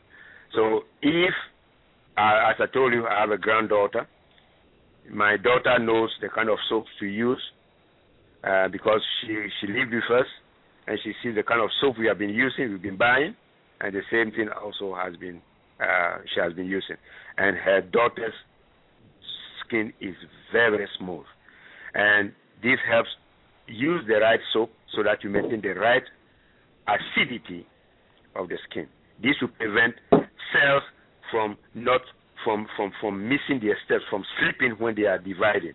It is when cells slip and they are dividing, then they tend to accumulate more melanin than other areas. This is where this is where you have the imbalance of melanin. So the mole is usually darker than the rest of the skin because of too much melanin. But if the skin if the skin had been acidic throughout, this would not have happened. As far as oil for moisturizing the, moisturizing the hair is concerned, um, I will tell you, and I will still and I will still stand by what I've said, that coconut oil has been used in the past and it continues to be used, but I will not use it. And my wife is not using it, and our daughters don't use them. Because there is vanadium and there is molybdenum in coconut oil and olive oil. I don't use olive oil anymore because of what I saw in the food science lab. I am healthier. My brain cells are over are producing enough brain peptides, brain chemicals, and I am not forgetful. I am not irritable. I am a very patient person, and so on and so forth. What all these people who are using these oils as moisturizers? Most of them will not will not boast of what I'm telling you right now about myself. Some of them are forgetful. Some of them are irritable. You see, vanadium and molybdenum are for the plants. They are not for humans. And if you add the atomic weight of vanadium and molybdenum is more than what our enzymes can break down and liquefy. So if you use these two to moisturize your hair, the best of luck. But I will never recommend them. Okay, thank you. You're welcome.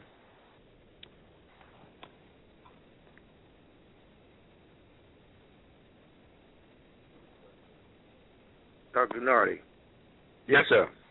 Okay, I had a. Um, uh, I wanted to hear you comment on um, genital warts, or what they what they um, talk about, um, also referred to as cervical dysplasia, and how um, how that can be, you know, trans passed down, or or, or what is the, actually the, the cause of that?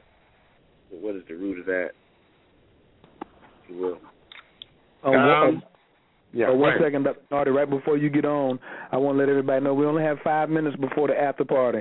So that means that if you're in the if you're on the computer listening and you don't call in, you'll be finished in five minutes. If you're on the phone, you'll be able to listen to the rest of the conversation and the rest of Dr. Nartey's answers to these questions. So if you're listening into the computer, it's only going to be streaming for five more minutes.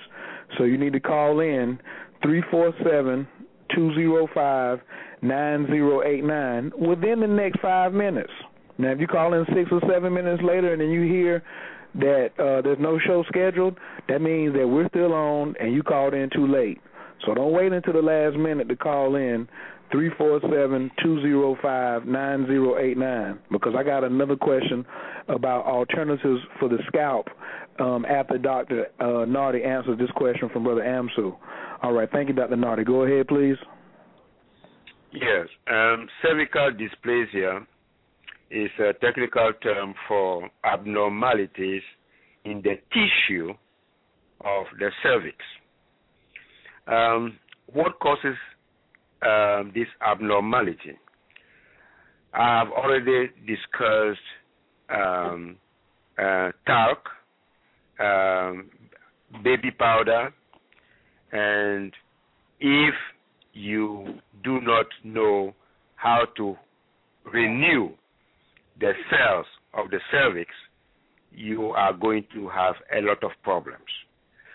When you have vaginal discharges and certain parts of the cervix are also affected, I mean, what is what is happening? It is a sloughing. It is a sloughing. It's a renewal process.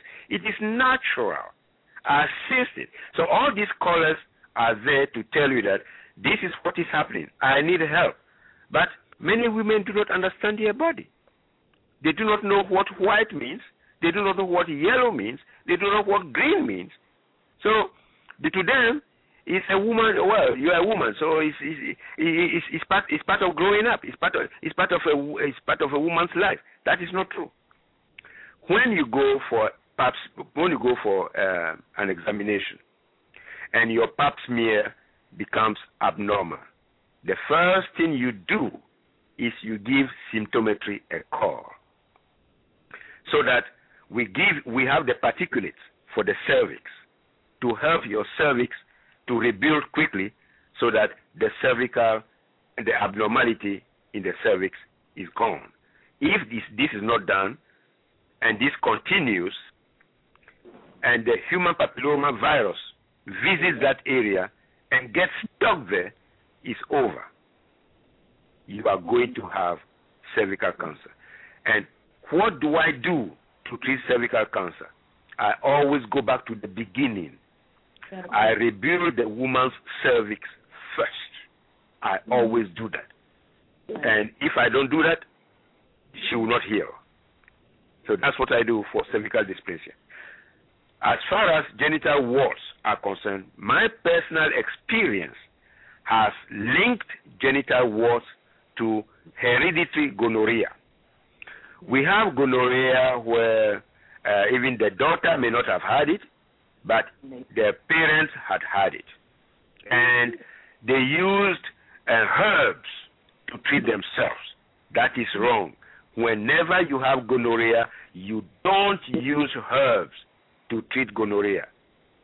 You don't use tetracycline to treat gonorrhea.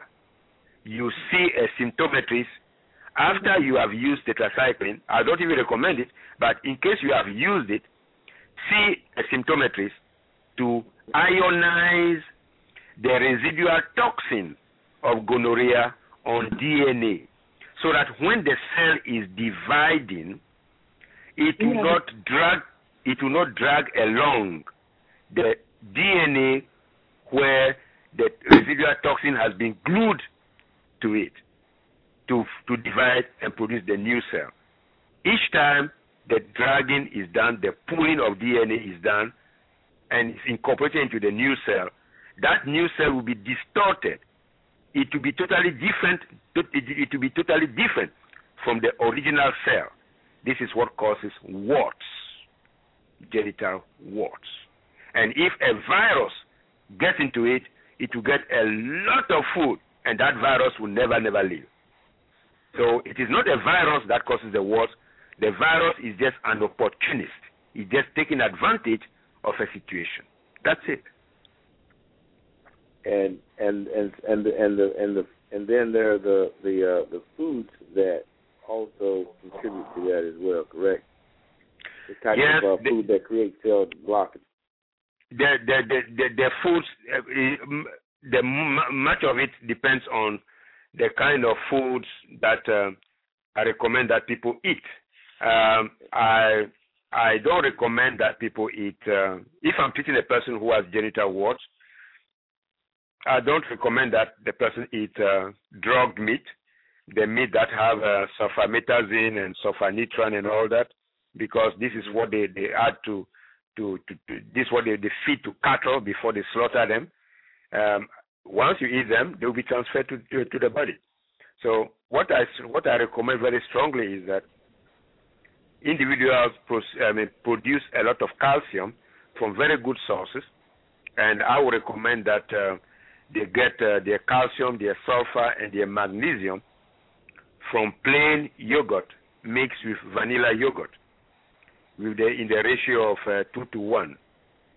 So, in other words, um, uh, two uh, plastic spoon of uh, plain yogurt mixed with one plastic spoon of uh, uh, vanilla yogurt.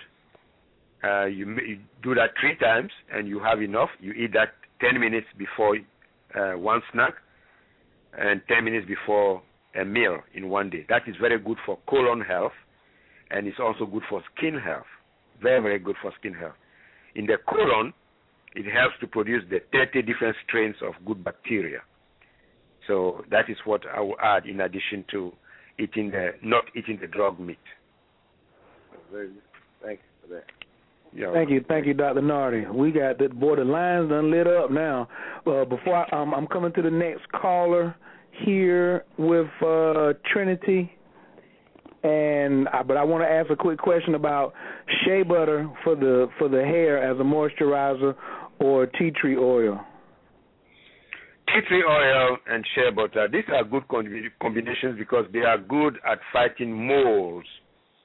They are good at fighting moles. But uh, as far as the antibacterial properties are concerned, uh, we didn't see much evidence of that because uh, Streptococcus and Staphylococcus, these are the skin bacteria, they did very well in in, in shea butter and they did very well in tea tree oil. But no mold was able to survive at all in tea tree oil and in shea butter. So if you are using these two uh, to protect uh, to protect your skin or to protect your your hair, go ahead and do it. But uh, they, they, they will not stop the aggressive bacteria from from from having the best of you if your skin is not acidic. If you make a mistake of uh, shampooing your hair with uh, some with some chemicals that are too alkaline, for instance, uh, and then you use shea butter, that will not stop that will not sh- that will not stop uh, bacteria from causing trouble. Thank you, Dr. Nartey. I appreciate that. Uh, next caller from the 804931. You're on the air. Can I have your name and uh, where you calling from, please? Hello? Yes, Hi, can this I, is Natasha turn, Banks. Turn down your turn down your speakers on your computer, please. Okay. Can I have your name Hi. again, please? Can you hear me? Yes. Yes, yes, I can hear you. Oh, okay. This is Natasha. Natasha Banks. Hi, Hi, Dr. Nelson. Hi, hi, Natasha.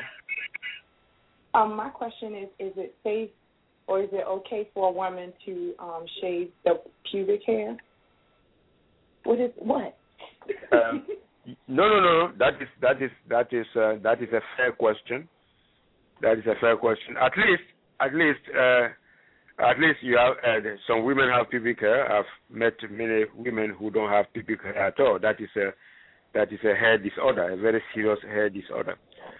Um, I would recommend that uh, uh, pubic hair be be cut, be trimmed low, be trimmed low, because uh, they re- they retain sweat. Because they retain sweat. You see, it is just like um, I don't want the sweat from the skin to go into the birth canal because the sweat from the skin is very salty, very very salty, and if you have if you have a lot of impurities in that, because don't forget that the skin is a sponge, it's a sponge that absorbs a lot of filth from blood, and if your sweat glands sp- spew out the impurities onto the skin, and your pubic hair, and then the sweat drips down from from the, the pubic area into the vaginal uh, uh, into the vagina or into the birth canal. I am sorry if you don't have enough good bacteria there to fight them off. You are going to suffer. The person is going to suffer from bacterial uh, vaginitis, and that is not healthy. Okay, so I would recommend that um, it should be cropped.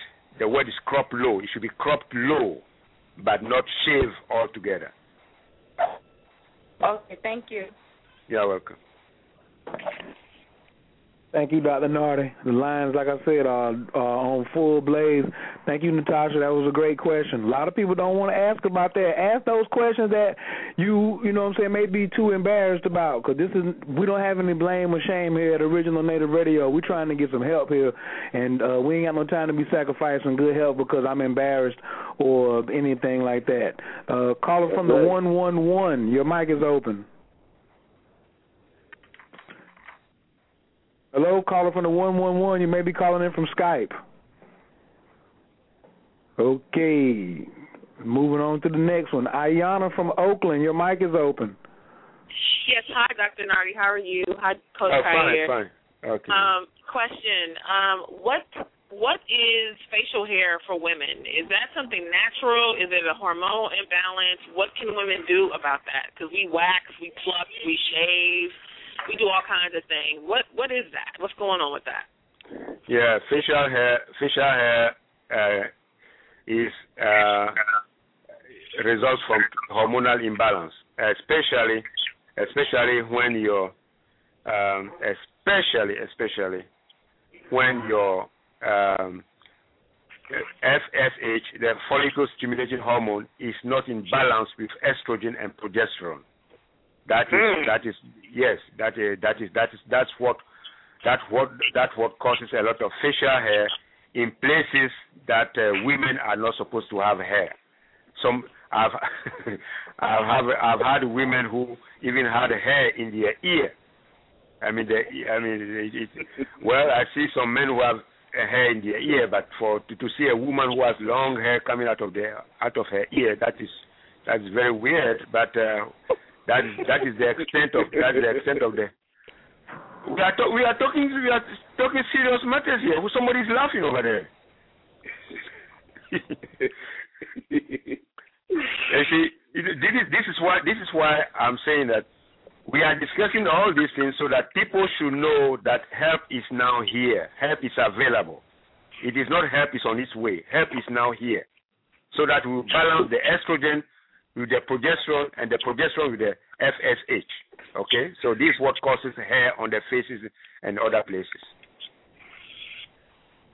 Thank you. You're welcome. Thank you. Great question. I, and and and Dr. Nard, I think the laughter is because when you feel better, you know, and then you hear about somebody else going, going, uh, going through what you went through, you say, "Oh man, I mean, I used to be there." You know what I'm saying? And you look at because last week, Dr. Nartey, for real, every question that somebody asked last week, the first thing you did was laugh. You was like, "Oh, oh, we'll take that.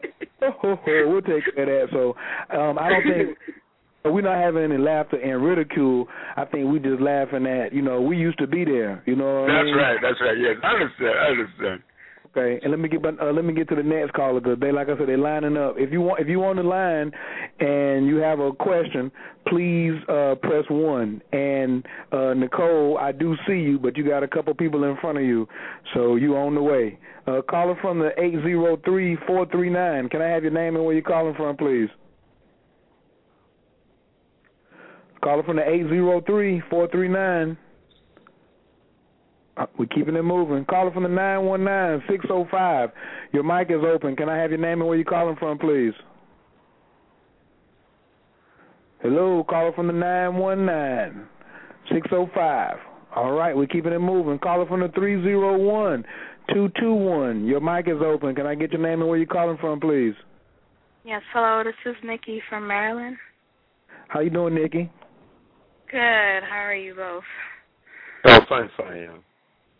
Good. Um, I was calling to find out your perspective and information about um, a condition called, I, believe it's called vaginomyas. It's basically where um, the pelvic floor muscles or muscles around the vagina um, will start pulse. Um, what is the word?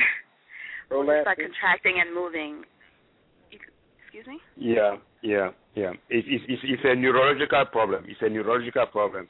Um, because uh, this is results from spasms, results from spasms. Yeah, this results for spasms. So it it falls it falls under. All these names. I'm not interested in all these names because any any scientist, any etiologist can just come up with any name, and then the whole world begin to uh, use it, and then it gets stuck. You know, so the best is to describe what really happens. Then you know exactly the root of the problem. It is nerves that are that are moving in circles and circles because they are so malnourished.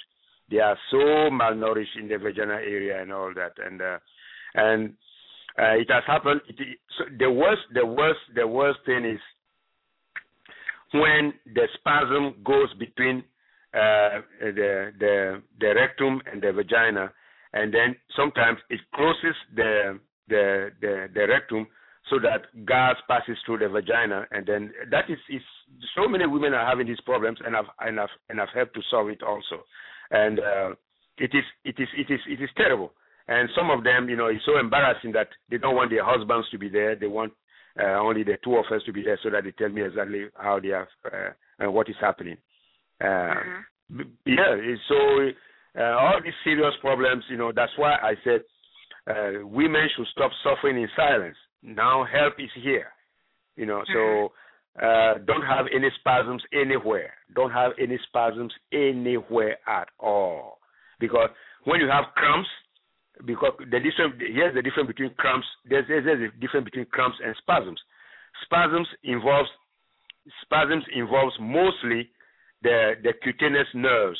The cutaneous nerves are the nerves of the skin, but cramps go all the way down to to, to the ligaments and to the tendons, so that, that people can have cramps in the toes, cramps in the in the heels, cramps in the in the joints, and so on and so forth. But spasms is specific to the mm-hmm. muscle area, light tissue muscle, muscle area. Mm-hmm. Okay. so the best thing, the best thing is when you when the person begins to experience spasms, the mm-hmm. first thing you should do is stop all acidic uh, foods. Know the foods that have too much uh, too many acids, too much acid, and then you stop them. Like uh, I mean, stop eating carrots. A lot of acid is in carrot and stop drinking lemonade. When you begin to have these kind of spasms, that's what you do before you give me a call. Okay. Thank you. You're welcome. I, I had what, just one more question. Okay, go okay. ahead. I I kind of got on late on the call, but I wasn't sure about what products should be used on the hair and skin because I thought coconut oil and olive oil was gold. well, you see, I just, I just, I just, I just explained to the lady that um, uh, people have been using it, but you see, if you know something that, if you know a product that is better, that is scientifically uh, uh, justifiable, why do you yeah. continue to use something that is not scientifically justifiable? Right. So because I, I, I, I, kept saying, I kept saying that, you see, whatever you put in your hair is going to sink through your scalp into the blood vessels in your brain. Mm. Whatever you put there. And mm-hmm. if you have nutrient blockers mm. that are that will go into your your, your mm. brain structure, you'll be forgetful. Mhm. Mhm. I think it's part of that science we said about last week, Doc, about um they tell women don't wear perms when they're pregnant. So now we're looking at the olive oil and you know, um the coconut oil. Um that's a that's a Korean product that is being sold and we're making too many decisions based off what is in our pocketbook. It's affordable and it feels good, but what are the results? and us not having honesty in our relationships and our communication period causes us to lie to the wrong person first which is ourselves oh it's natural for me to have this little scratch, scratch right here on my scalp. Oh it's natural for me to have xyz so when we don't have honesty, lying is the bad vibration he was talking about at the beginning of the show. To me, it's one of the largest bad vibrations you can have. Is telling, you know, what I'm saying having a dishonesty.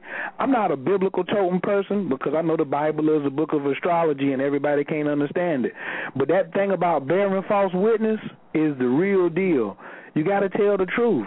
And it's a sign that Dr. Nartey has had women, many, many women come and say, I don't feel comfortable talking to you. I mean, talking to you about this in front of my husband.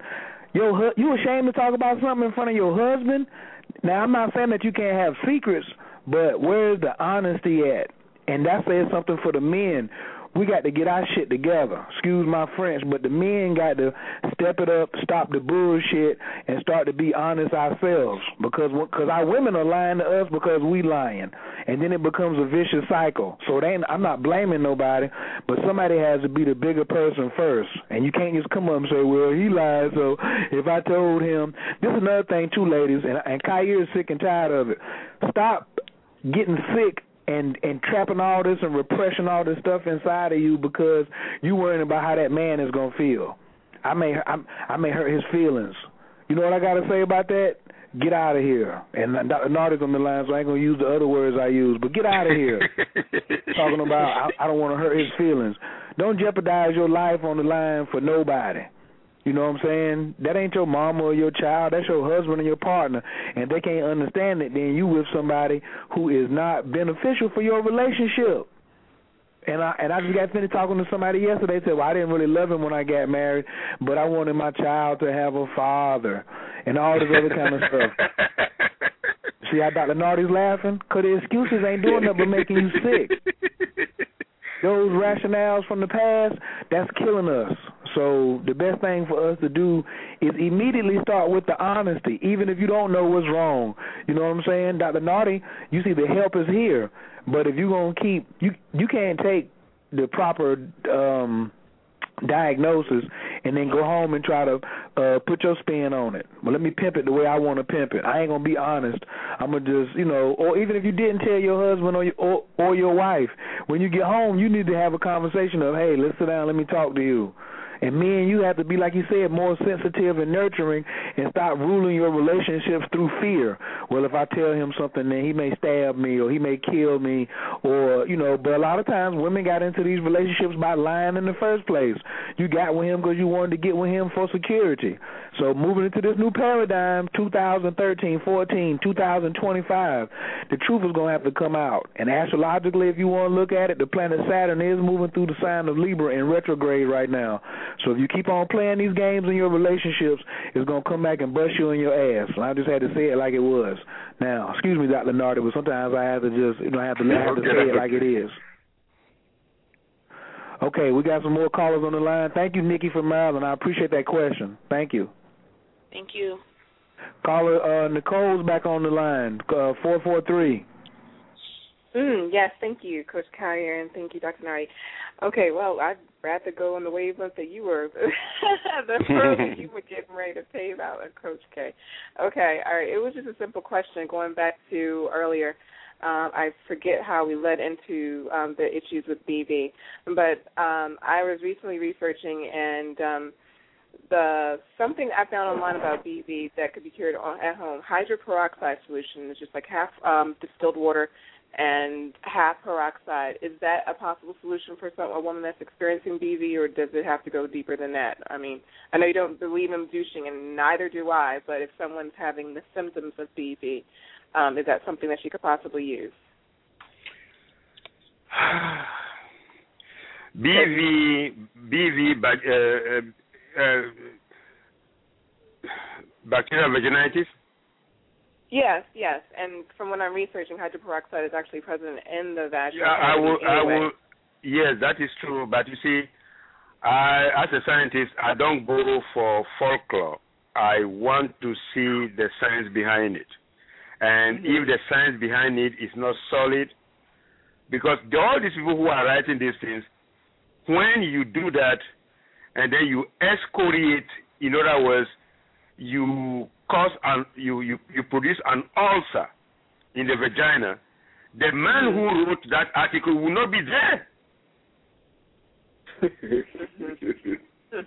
right. The man who wrote that article and and released it on the internet and it went viral will not be there. You have to suffer alone. So Okay. I reco- I recommend that I recommend that rely on something scientific.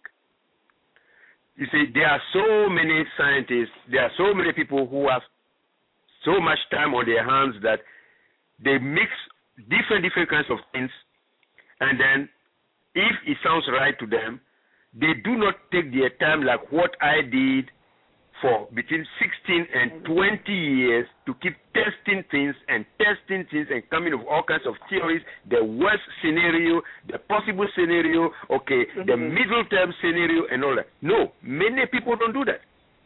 They just they just work in the they just work for about uh, six weeks and they got a result. Bam! They, I mean they, they go viral. They go viral. I don't do that.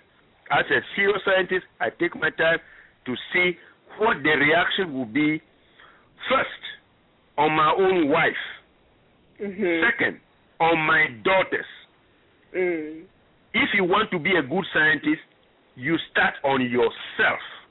Okay. You start on your wife. You Mm-hmm. start on your daughters.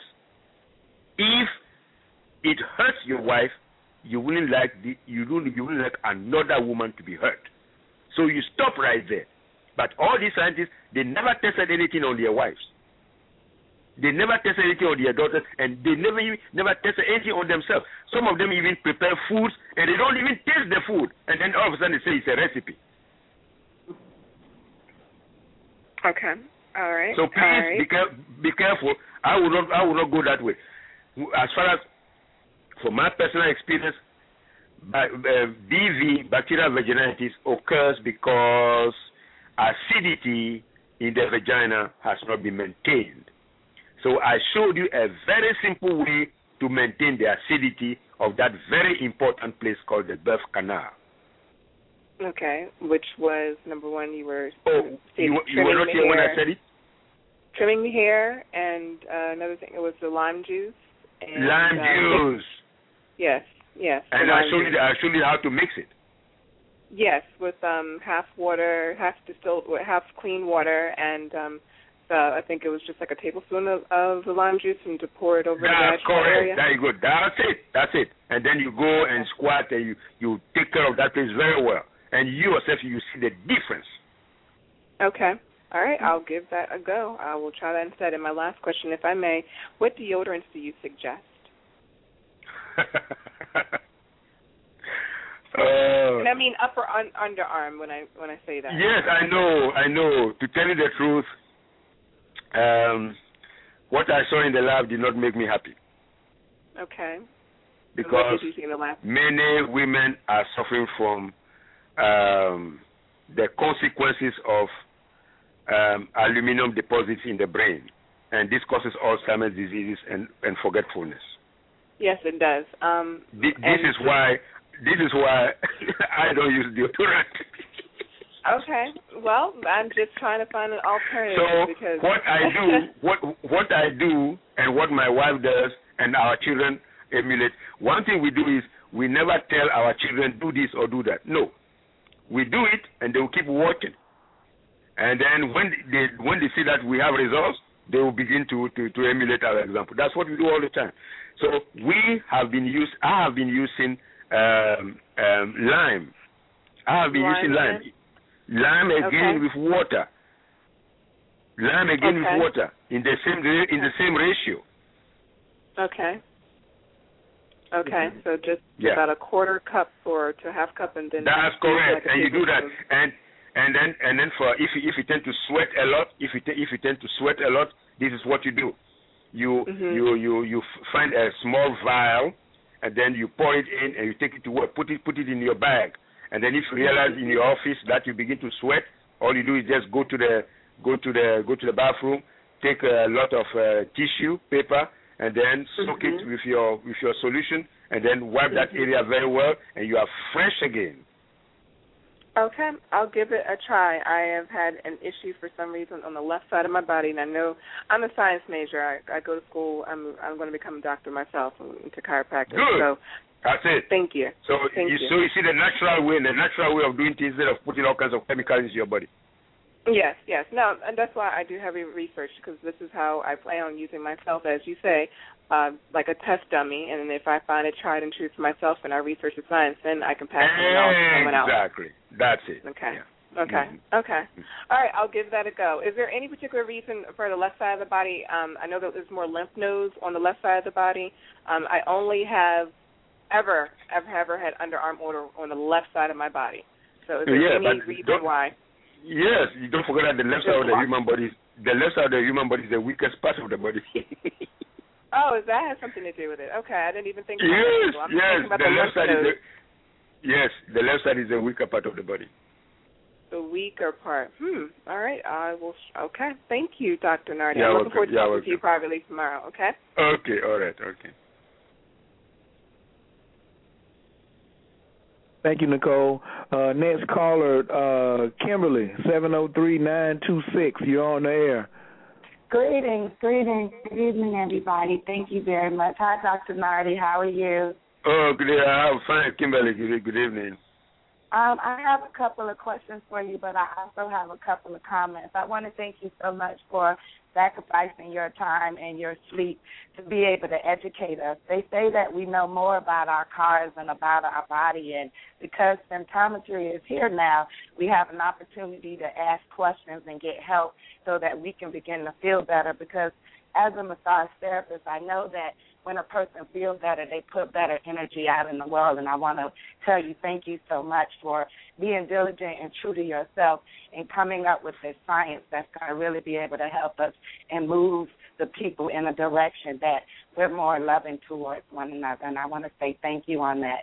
In Oh, addition, I want to say. In addition, I want to say the book, I purchased your book, The Downside of Nutrition, and after reading the book in about three hours, I went to the grocery store today and I said, wow, all the foods that we've been told that are good for us, we're now finding out that there's chemicals associated with these foods that's poisoning our bodies.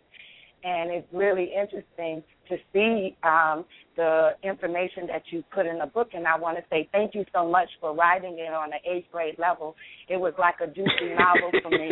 it was like a juicy novel for me. I couldn't get it. I, I I got it all down, and I called all my friends. And as you know, you probably been getting so many phone calls this week because you really made it clear the do's and the don't. And now it's up to us to make the decision to uh, do what we need to do so that we can heal our bodies.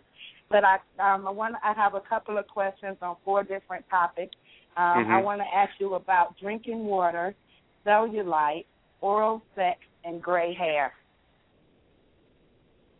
Okay, drinking water. Then what? Drinking drinking water, alkaline water. What kind of water should we be drinking? They're saying bottled water is worse than tap water. What is your thoughts about water, and what should we be drinking? You know what? Um, this is the United States, and I don't want to generalize. If you live in Chicago, I would recommend that you drink tap water. If you live in St. Louis, I will not recommend that you drink tap water. If you, there are certain places now. I don't want anybody to be mad at me. So there's all. i all I'm saying is, there are places where I don't. I will not drink the tap water. Even in Illinois, even in Illinois, I traveled far south in Illinois, and I will not drink. I, I refuse to drink the tap water. So that's why. That's why I I I I prefaced what I said by saying this is America, where the the field is not even. There are some places that have good tap water, and others that don't have good tap water. Where they do not have good tap water, I recommend that you drink bottled water. Now, what kind of bottled water I drink? When I go to New York, I don't drink New York tap water. You see, so I drink bottled water, and the kind that I drink is uh, Ice Mountain. Uh, this is the kind of bottled water that I drink because this was uh, this was one of the twelve that we tested. The another one is Fiji water. Fiji water is is okay. Now alkaline water and another the third one that I tested is um, H1206. H1206 that uh, is produced in North Carolina. That was what I tested, and uh, it's very good. Um, but as far as drinking water is concerned, when I travel, Ice Mountain. That's what I drink. Um, followed by Fiji water. Uh, the other spring water and all that, um, some of them have too much salt in it. They added too much salt. or Others had too much uh, too much magnesium in it. But you will never know this until you go into the liquid chromatography lab so, so that you see everything for yourself. But if you are not privy to such uh, uh, such such an experience in a lab, you just use common sense to to to, to buy your water. Alkaline water, I, I don't recommend alkaline water because of what I've seen and the people I've treated, whom I've treated from alkaline water. And even the seller of alkaline water has, today in Illinois, uh, he still he still see me for treatment. He's in his second week of treatment now, and still he cannot smell and he can he, he cannot smell and he cannot taste anything. Um, that is one. Another one also is very tired, very very tired. I mean, she wakes up in the morning. She has not gone anywhere. She has not even done anything, and she's already exhausted. So I took her off the Kangen water, uh, the alkaline water, and uh, she seems to be doing much better now. She seems to be doing much better. So that's as far as the drinking water is concerned. So we have drinking water and we have therapeutic water. Therapeutic, therapeutic water is the kind of water that you drink to drive to drive more oxygen to the cells and uh, more nutrients into the cells. H12O6 that is produced in North Carolina is what I've seen to be the best therapeutic water so far. Don't drink eight glasses of water a day. I don't recommend that because um, you only give the body what it needs. You never give the body what it does not need. So if you don't feel thirsty, don't drink water because uh, uh, somebody said uh, it's, it's, good to drink uh, eight glasses of water a day. Uh, we are we need water in our kidneys. If you keep doing that, you go, your kidneys will collapse. You see, you are giving them too much work. So don't do that. So I would I would recommend that uh, you just drink water when you are thirsty. So that's as, as far as water is concerned. What's your second issue? I have one other question about water. Do we have the effect to use um, different tones, like arpeggio tones, in order to change the molecular structure of water to soften it?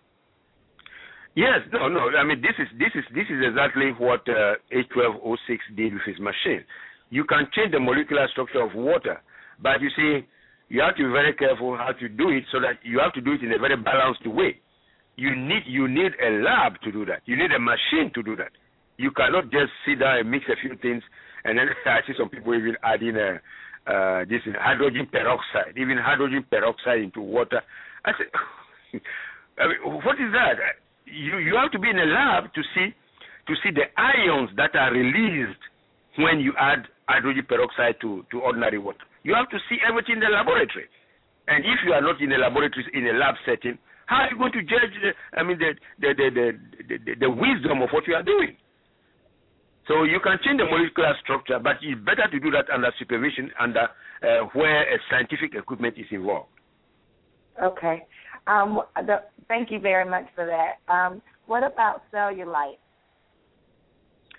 Cellulite, cellulite, the kind of the kind of swelling of the of the leg. That uh, is that what you are referring to? Yeah, where you have all the dimples and the they it just never go away. Yes, yes, yes. Uh, that that is that is where it forms. That is where it forms all kinds of donuts, donuts in the.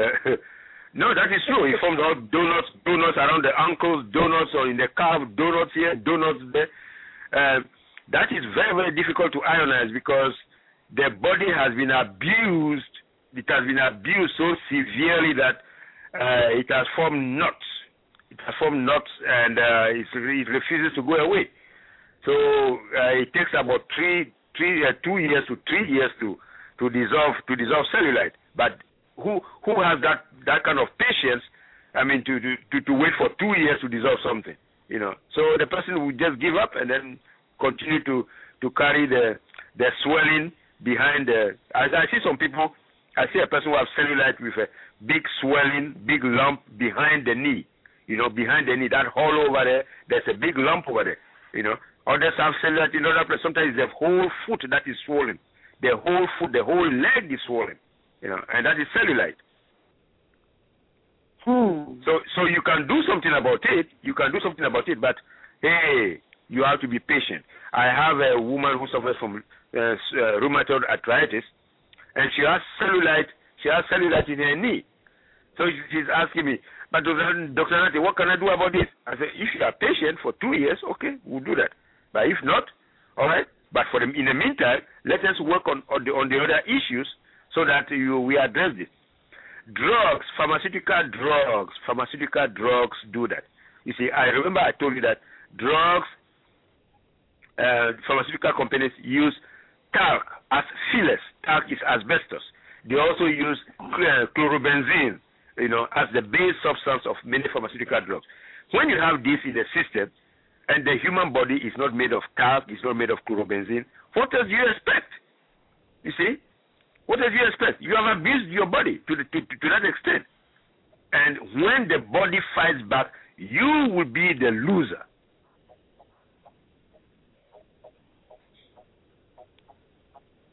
Wow. Okay, my other question is one of my friends texted to me and they want to know um, what is your thoughts on oral sex? Is it safe? Should we be doing it? Are there some hormones that are being released um, with the the whole suction? Can you give me some feedback? What's your thoughts? Yes, yes. Um, as far as oral sex is concerned, uh, one thing I've observed is that uh, I'm treating I'm treating many I'm treating uh, uh, many women and many men also um, who have um, esophageal herpes. Uh, they have herpes in their throat. And uh, the one, only one question that I asked them. Uh, I did not ask them, do you do oral sex? Because if they are smart, they will say no.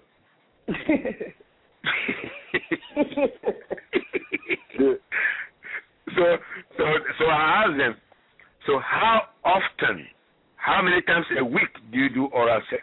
That's that's always how I ask them. Then I mm-hmm. get them. then so they say oh, only twice, oh only once, this and that. Okay. So you see, this is what I was talking to you about earlier on. Rubbing is involved, but natural friction is not involved. This breaks down the immune system. And the area that is most affected, that is where the herpes virus gets, uh, um, gets attached to. And that is the throat. You have a chronic sore throat, you you be hawking mucus, and that thing will never go away. Uh, because the herpes virus is also releasing its toxin at the same time. So you have to cure the herpes, you have to remove, I mean, you have to ionize the blockages that are in the throat area before the person will begin to heal. So far, I've only succeeded one. I mean, in one case. I still have about ten cases that I've not, I've not, I've not succeeded yet. I'm still working on it. So that is what I have to say about oral sex. Uh, it is not natural. It is not natural because a baby does not come through oral sex. It's not natural, but if people still do it, they have to know that there are, there are consequences.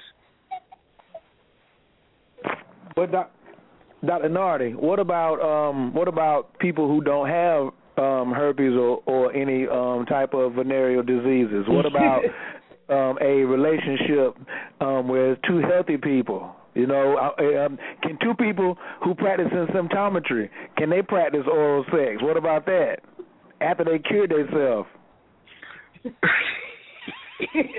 yeah, that's right. hey, somebody else might not ask it, but I'm gonna ask it. okay.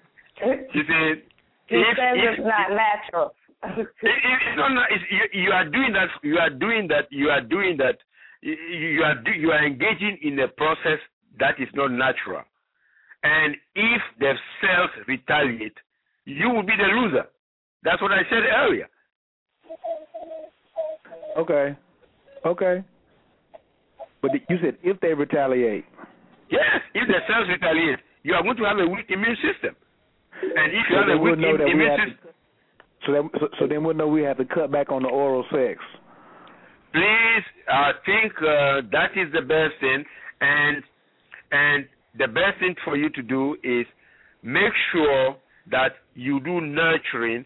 Make sure that you start massaging each other. Make sure that you arouse each other. Make sure that you are in the right mood. And you don't do that in the, in, in two minutes or three minutes. You don't do yeah. that because you are not you are not you are not a piece of wood. You are not a piece of iron.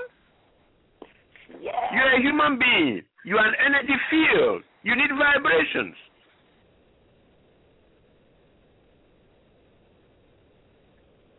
So what what you're saying, Dr. Nartey, is essentially is that the, the, the body has to go through a, pr- a process so that it is ready to ready to receive and, and that the stress levels and the and the cortisol levels are balanced to to the point where you know it's it's not stress is being put on the cell.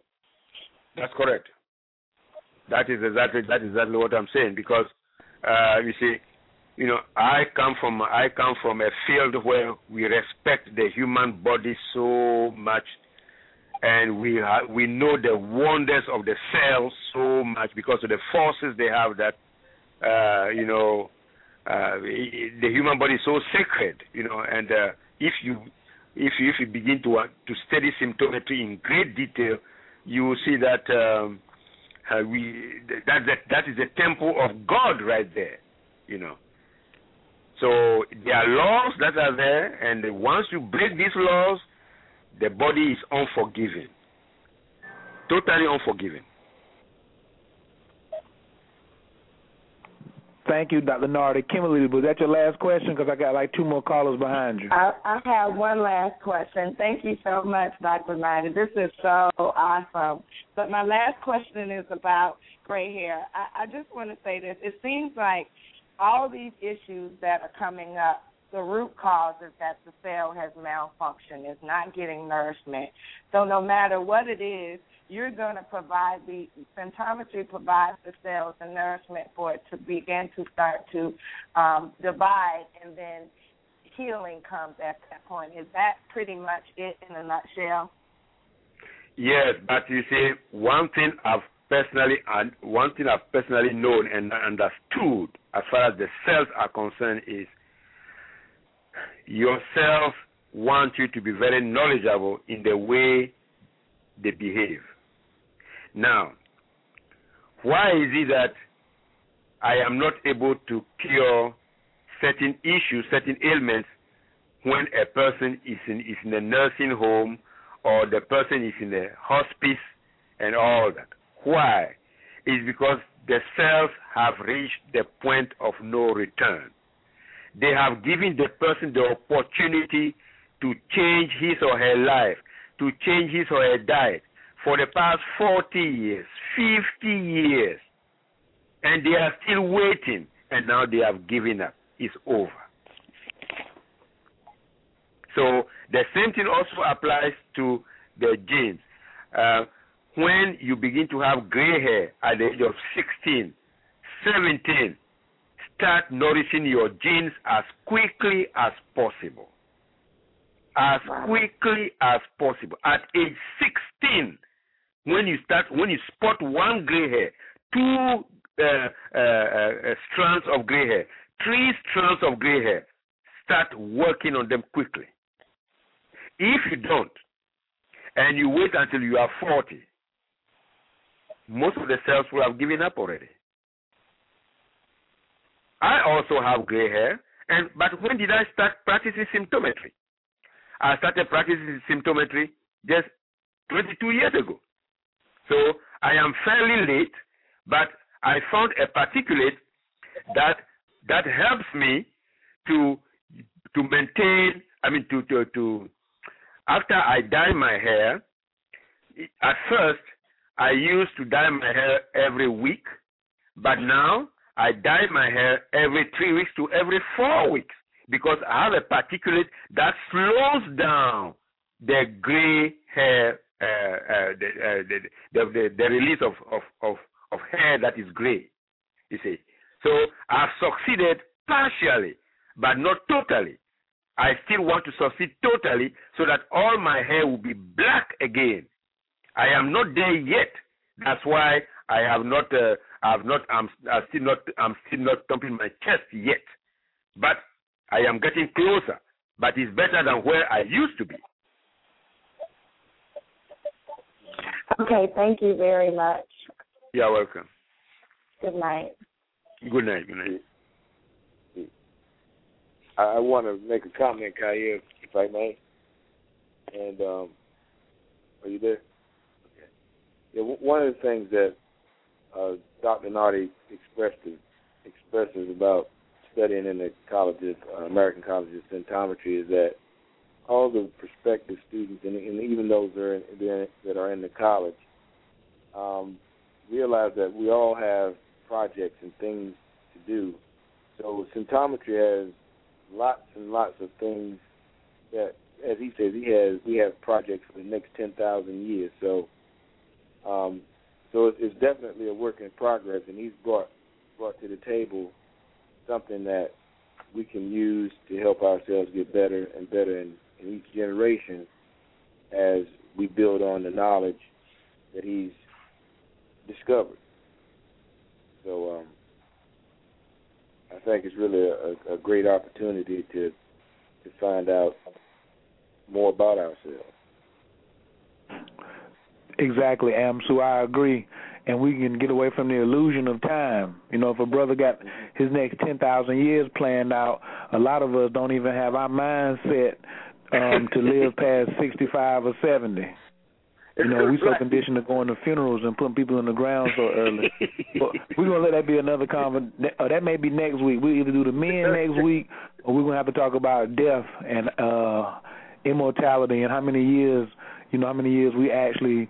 Because his body has got to be built for longer than seventy years. There's no way God has made his body to just be at 80. But we're going to say that for next week. I got, I got three more callers and I got 14 more minutes. Caller from the 607589. Can I have your name and where you calling from, please? Yes, this is Courtney calling from New York. Good evening. Good evening. Um, so my question was about um, milk supply and nursing mothers. Um, I had my fifth and sixth children a couple of years ago, and um, for the first time had an issue with milk supply and um, tried everything under the sun from acupuncture to herbs to homeopathy to you know everything pumping milk for every like hour to 2 hours everything for 9 months.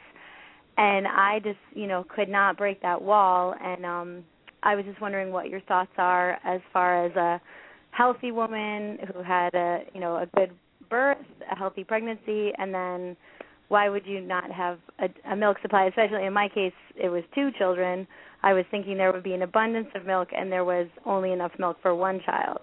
So I was just wondering what your thoughts are. Yes. Um, now, when you talk about milk supply, are you referring specifically to breast milk? Yes, my my breast milk supply. Good. That it good, wasn't good. didn't match the amount of people that I birthed. It only it was only enough That- for one. That's right. Okay. Let me ask you a question. Do you do, do you drink do you drink soy milk? I did, yeah. At that point, I was still drinking soy milk. Okay. So that that that that that is that is your problem right there. Okay, and um, okay. That is your problem right there. So what did I do? I did correlation diagnostics. I associated the health disruptor in soy milk with breast milk, and I got and I, and I got your answer.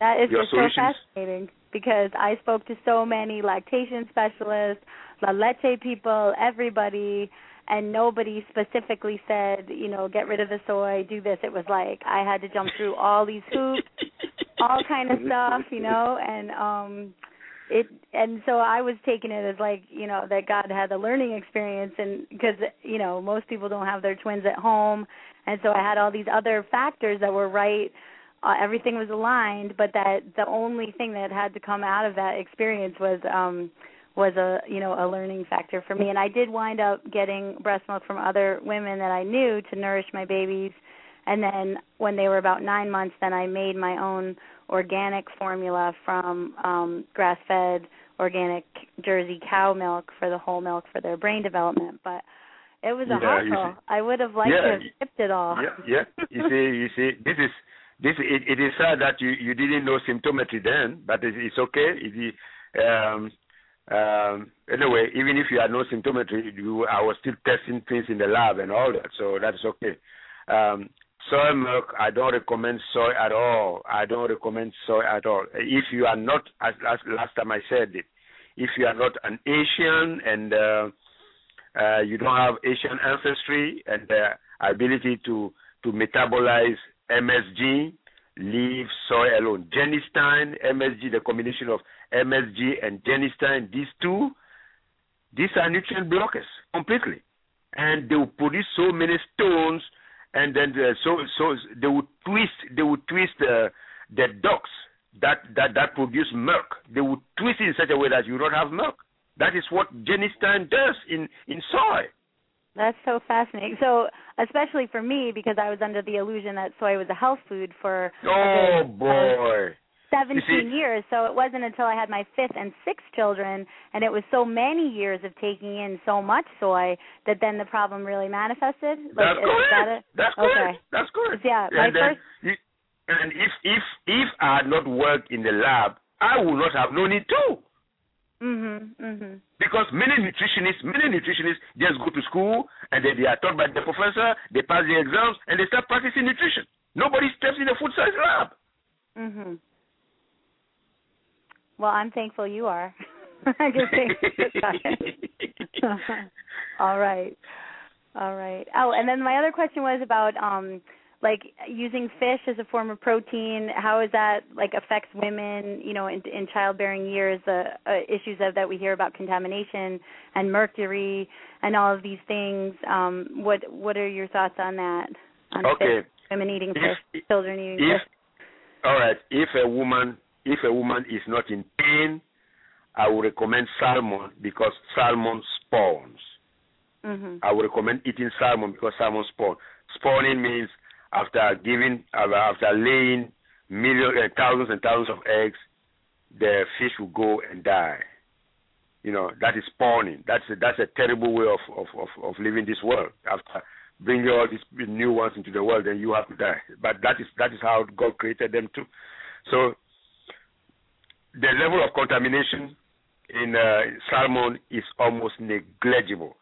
Um, ano- um, there are other fishes also. There are other uh, fish also that do their best to avoid contaminated waters because they do not have the capacity to uh, uh, to, to retain uh, PCB uh, uh, pollinated biphenyl. You know, pro. Um, I think what is pro-chlorinated biphenyl. Yes, PCB.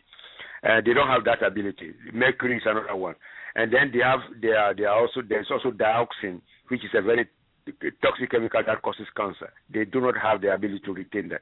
So tilapia is is one of them, but we nowadays you have people who farm tilapia, so you have to be very careful what kind of tilapia you are buying, because any farmed fish is uh, treated with uh, formalin, and formalin is the drug that is used and uh, to treat uh, this this and it's not it's not very healthy. So it's kind of very dicey. That is very dicey. Okay, because I have to, to raise tilapia on our farm, so I'm really glad that you said that, Dr. Nartey. I am so glad that you said that. Okay. But you see, that that is that is what you do as a scientist. You see, uh, I'm impartial and I say things uh, like uh, uh, as they are, and then uh, let the chips fall where they may. You see, so if you are raising tilapia, find a way to farm tilapia in such a way that uh, uh, you can you you you do not use you do not use any chemical. You see, there is no problem. Everything is an opportunity for you to excel. Mm-hmm. Find a way, find a genial way to nourish this tilapia so that they will become healthy and uh, and then they will be they will be very good to eat. And there's another master scientist on the scene in a in the agricultural world who's doing just that. Um, Will Allen, he does amazing work Yes, with yes, um, yes, uh-huh. So yes, that's Yes. what I'm. That's my destiny. Okay. You see, that's Yes. it. All right. you. All right, thank you, Courtney. I got to get these uh, last two calls in. Uh, we only got six minutes left. Thank you. Thank you. All right, uh, Doc, how we gonna do this? And I'm gonna open the line up to these two callers at the same time. We're gonna take both of their questions, and then I'm gonna let you okay. go out with it. That's fine. that's fine. Okay. Caller from the eight zero three four three nine. Uh, can I get your name, please? Caller from the eight zero three four three nine. I hear you clearing your throat, but I, but you're not saying nothing. Okay, don't worry about it. Uh, Carol, two zero two six two seven. You, uh, the mic is open. Great. Um, two. Uh, good evening, everyone. Two questions. I have a couple of clients in their middle forties want to have children, but their doctors are speaking against it. That's one. I would like to know your opinion on that. And two, I have a friend from Jamaica who takes lime and cuts the lime in quarters and inserts a quarter now, what I did not ask her is, did she take the uh, peeling no, no, no, off? No, no, no, no, no. Uh, okay, I got the first part. The second part, uh, the second part, uh, who, the, the first part, mid for, mid forties who want to have children. The second part is what? Uh, about the lime, uh, taking the actual lime and cutting it, and then inserting it. Inserting it where? with the quarter. The birth canal. Inserting, oh, inserting and, the oh, whole lime into the birth canal. Yes, she she Um, said that she yes, she said that's a practice that they do in Jamaica. I did not ask her if she takes off the um peeling or did she insert the peeling as well. Okay. Um, when when this was, do, do you remember? I said you have to dilute it because we tested it and it was too acidic. Okay. Okay. You see, the pH of the pH of the skin is between 5.5 and 6.5. And when we inserted the when we used the lime, this by itself, it, it was 3.6. And whereas the, the acidity of the stomach is 2.5, very close to the the, uh, uh, the acidity of the stomach. That is very very high, very okay. high. Okay. And, And, um, and then that as far as as far as the as far as the the second the first question that you asked, about the women in their mid forties. Yes, yes, the women in the mid forties. You see, um, some doctors use limited knowledge. We in symptometry we use expanded knowledge, and they did not have the opportunity. Those physicians who said uh, it makes it does not make sense to, to to bring children into this world if you are in the mid forties. These are people who think that by the age of 65 or 55 to 60, your body is already falling apart, and then by 70 you are dead. We don't we don't subscribe to this to, to this myopic or limited uh, perspective. We don't do that. Keep living, keep living. You'll be around for a long time, and even when you are 90 years old, your child will be 32, 33, 40. Yes, you'll still be healthy and strong enough for your child to, to, to, be around for your child. Therefore, this idea of being, if you're in the mid 40s, it, I mean, it's not recommended that you have a child. I am sorry, it's too narrow minded. Okay. Thank you. You're welcome.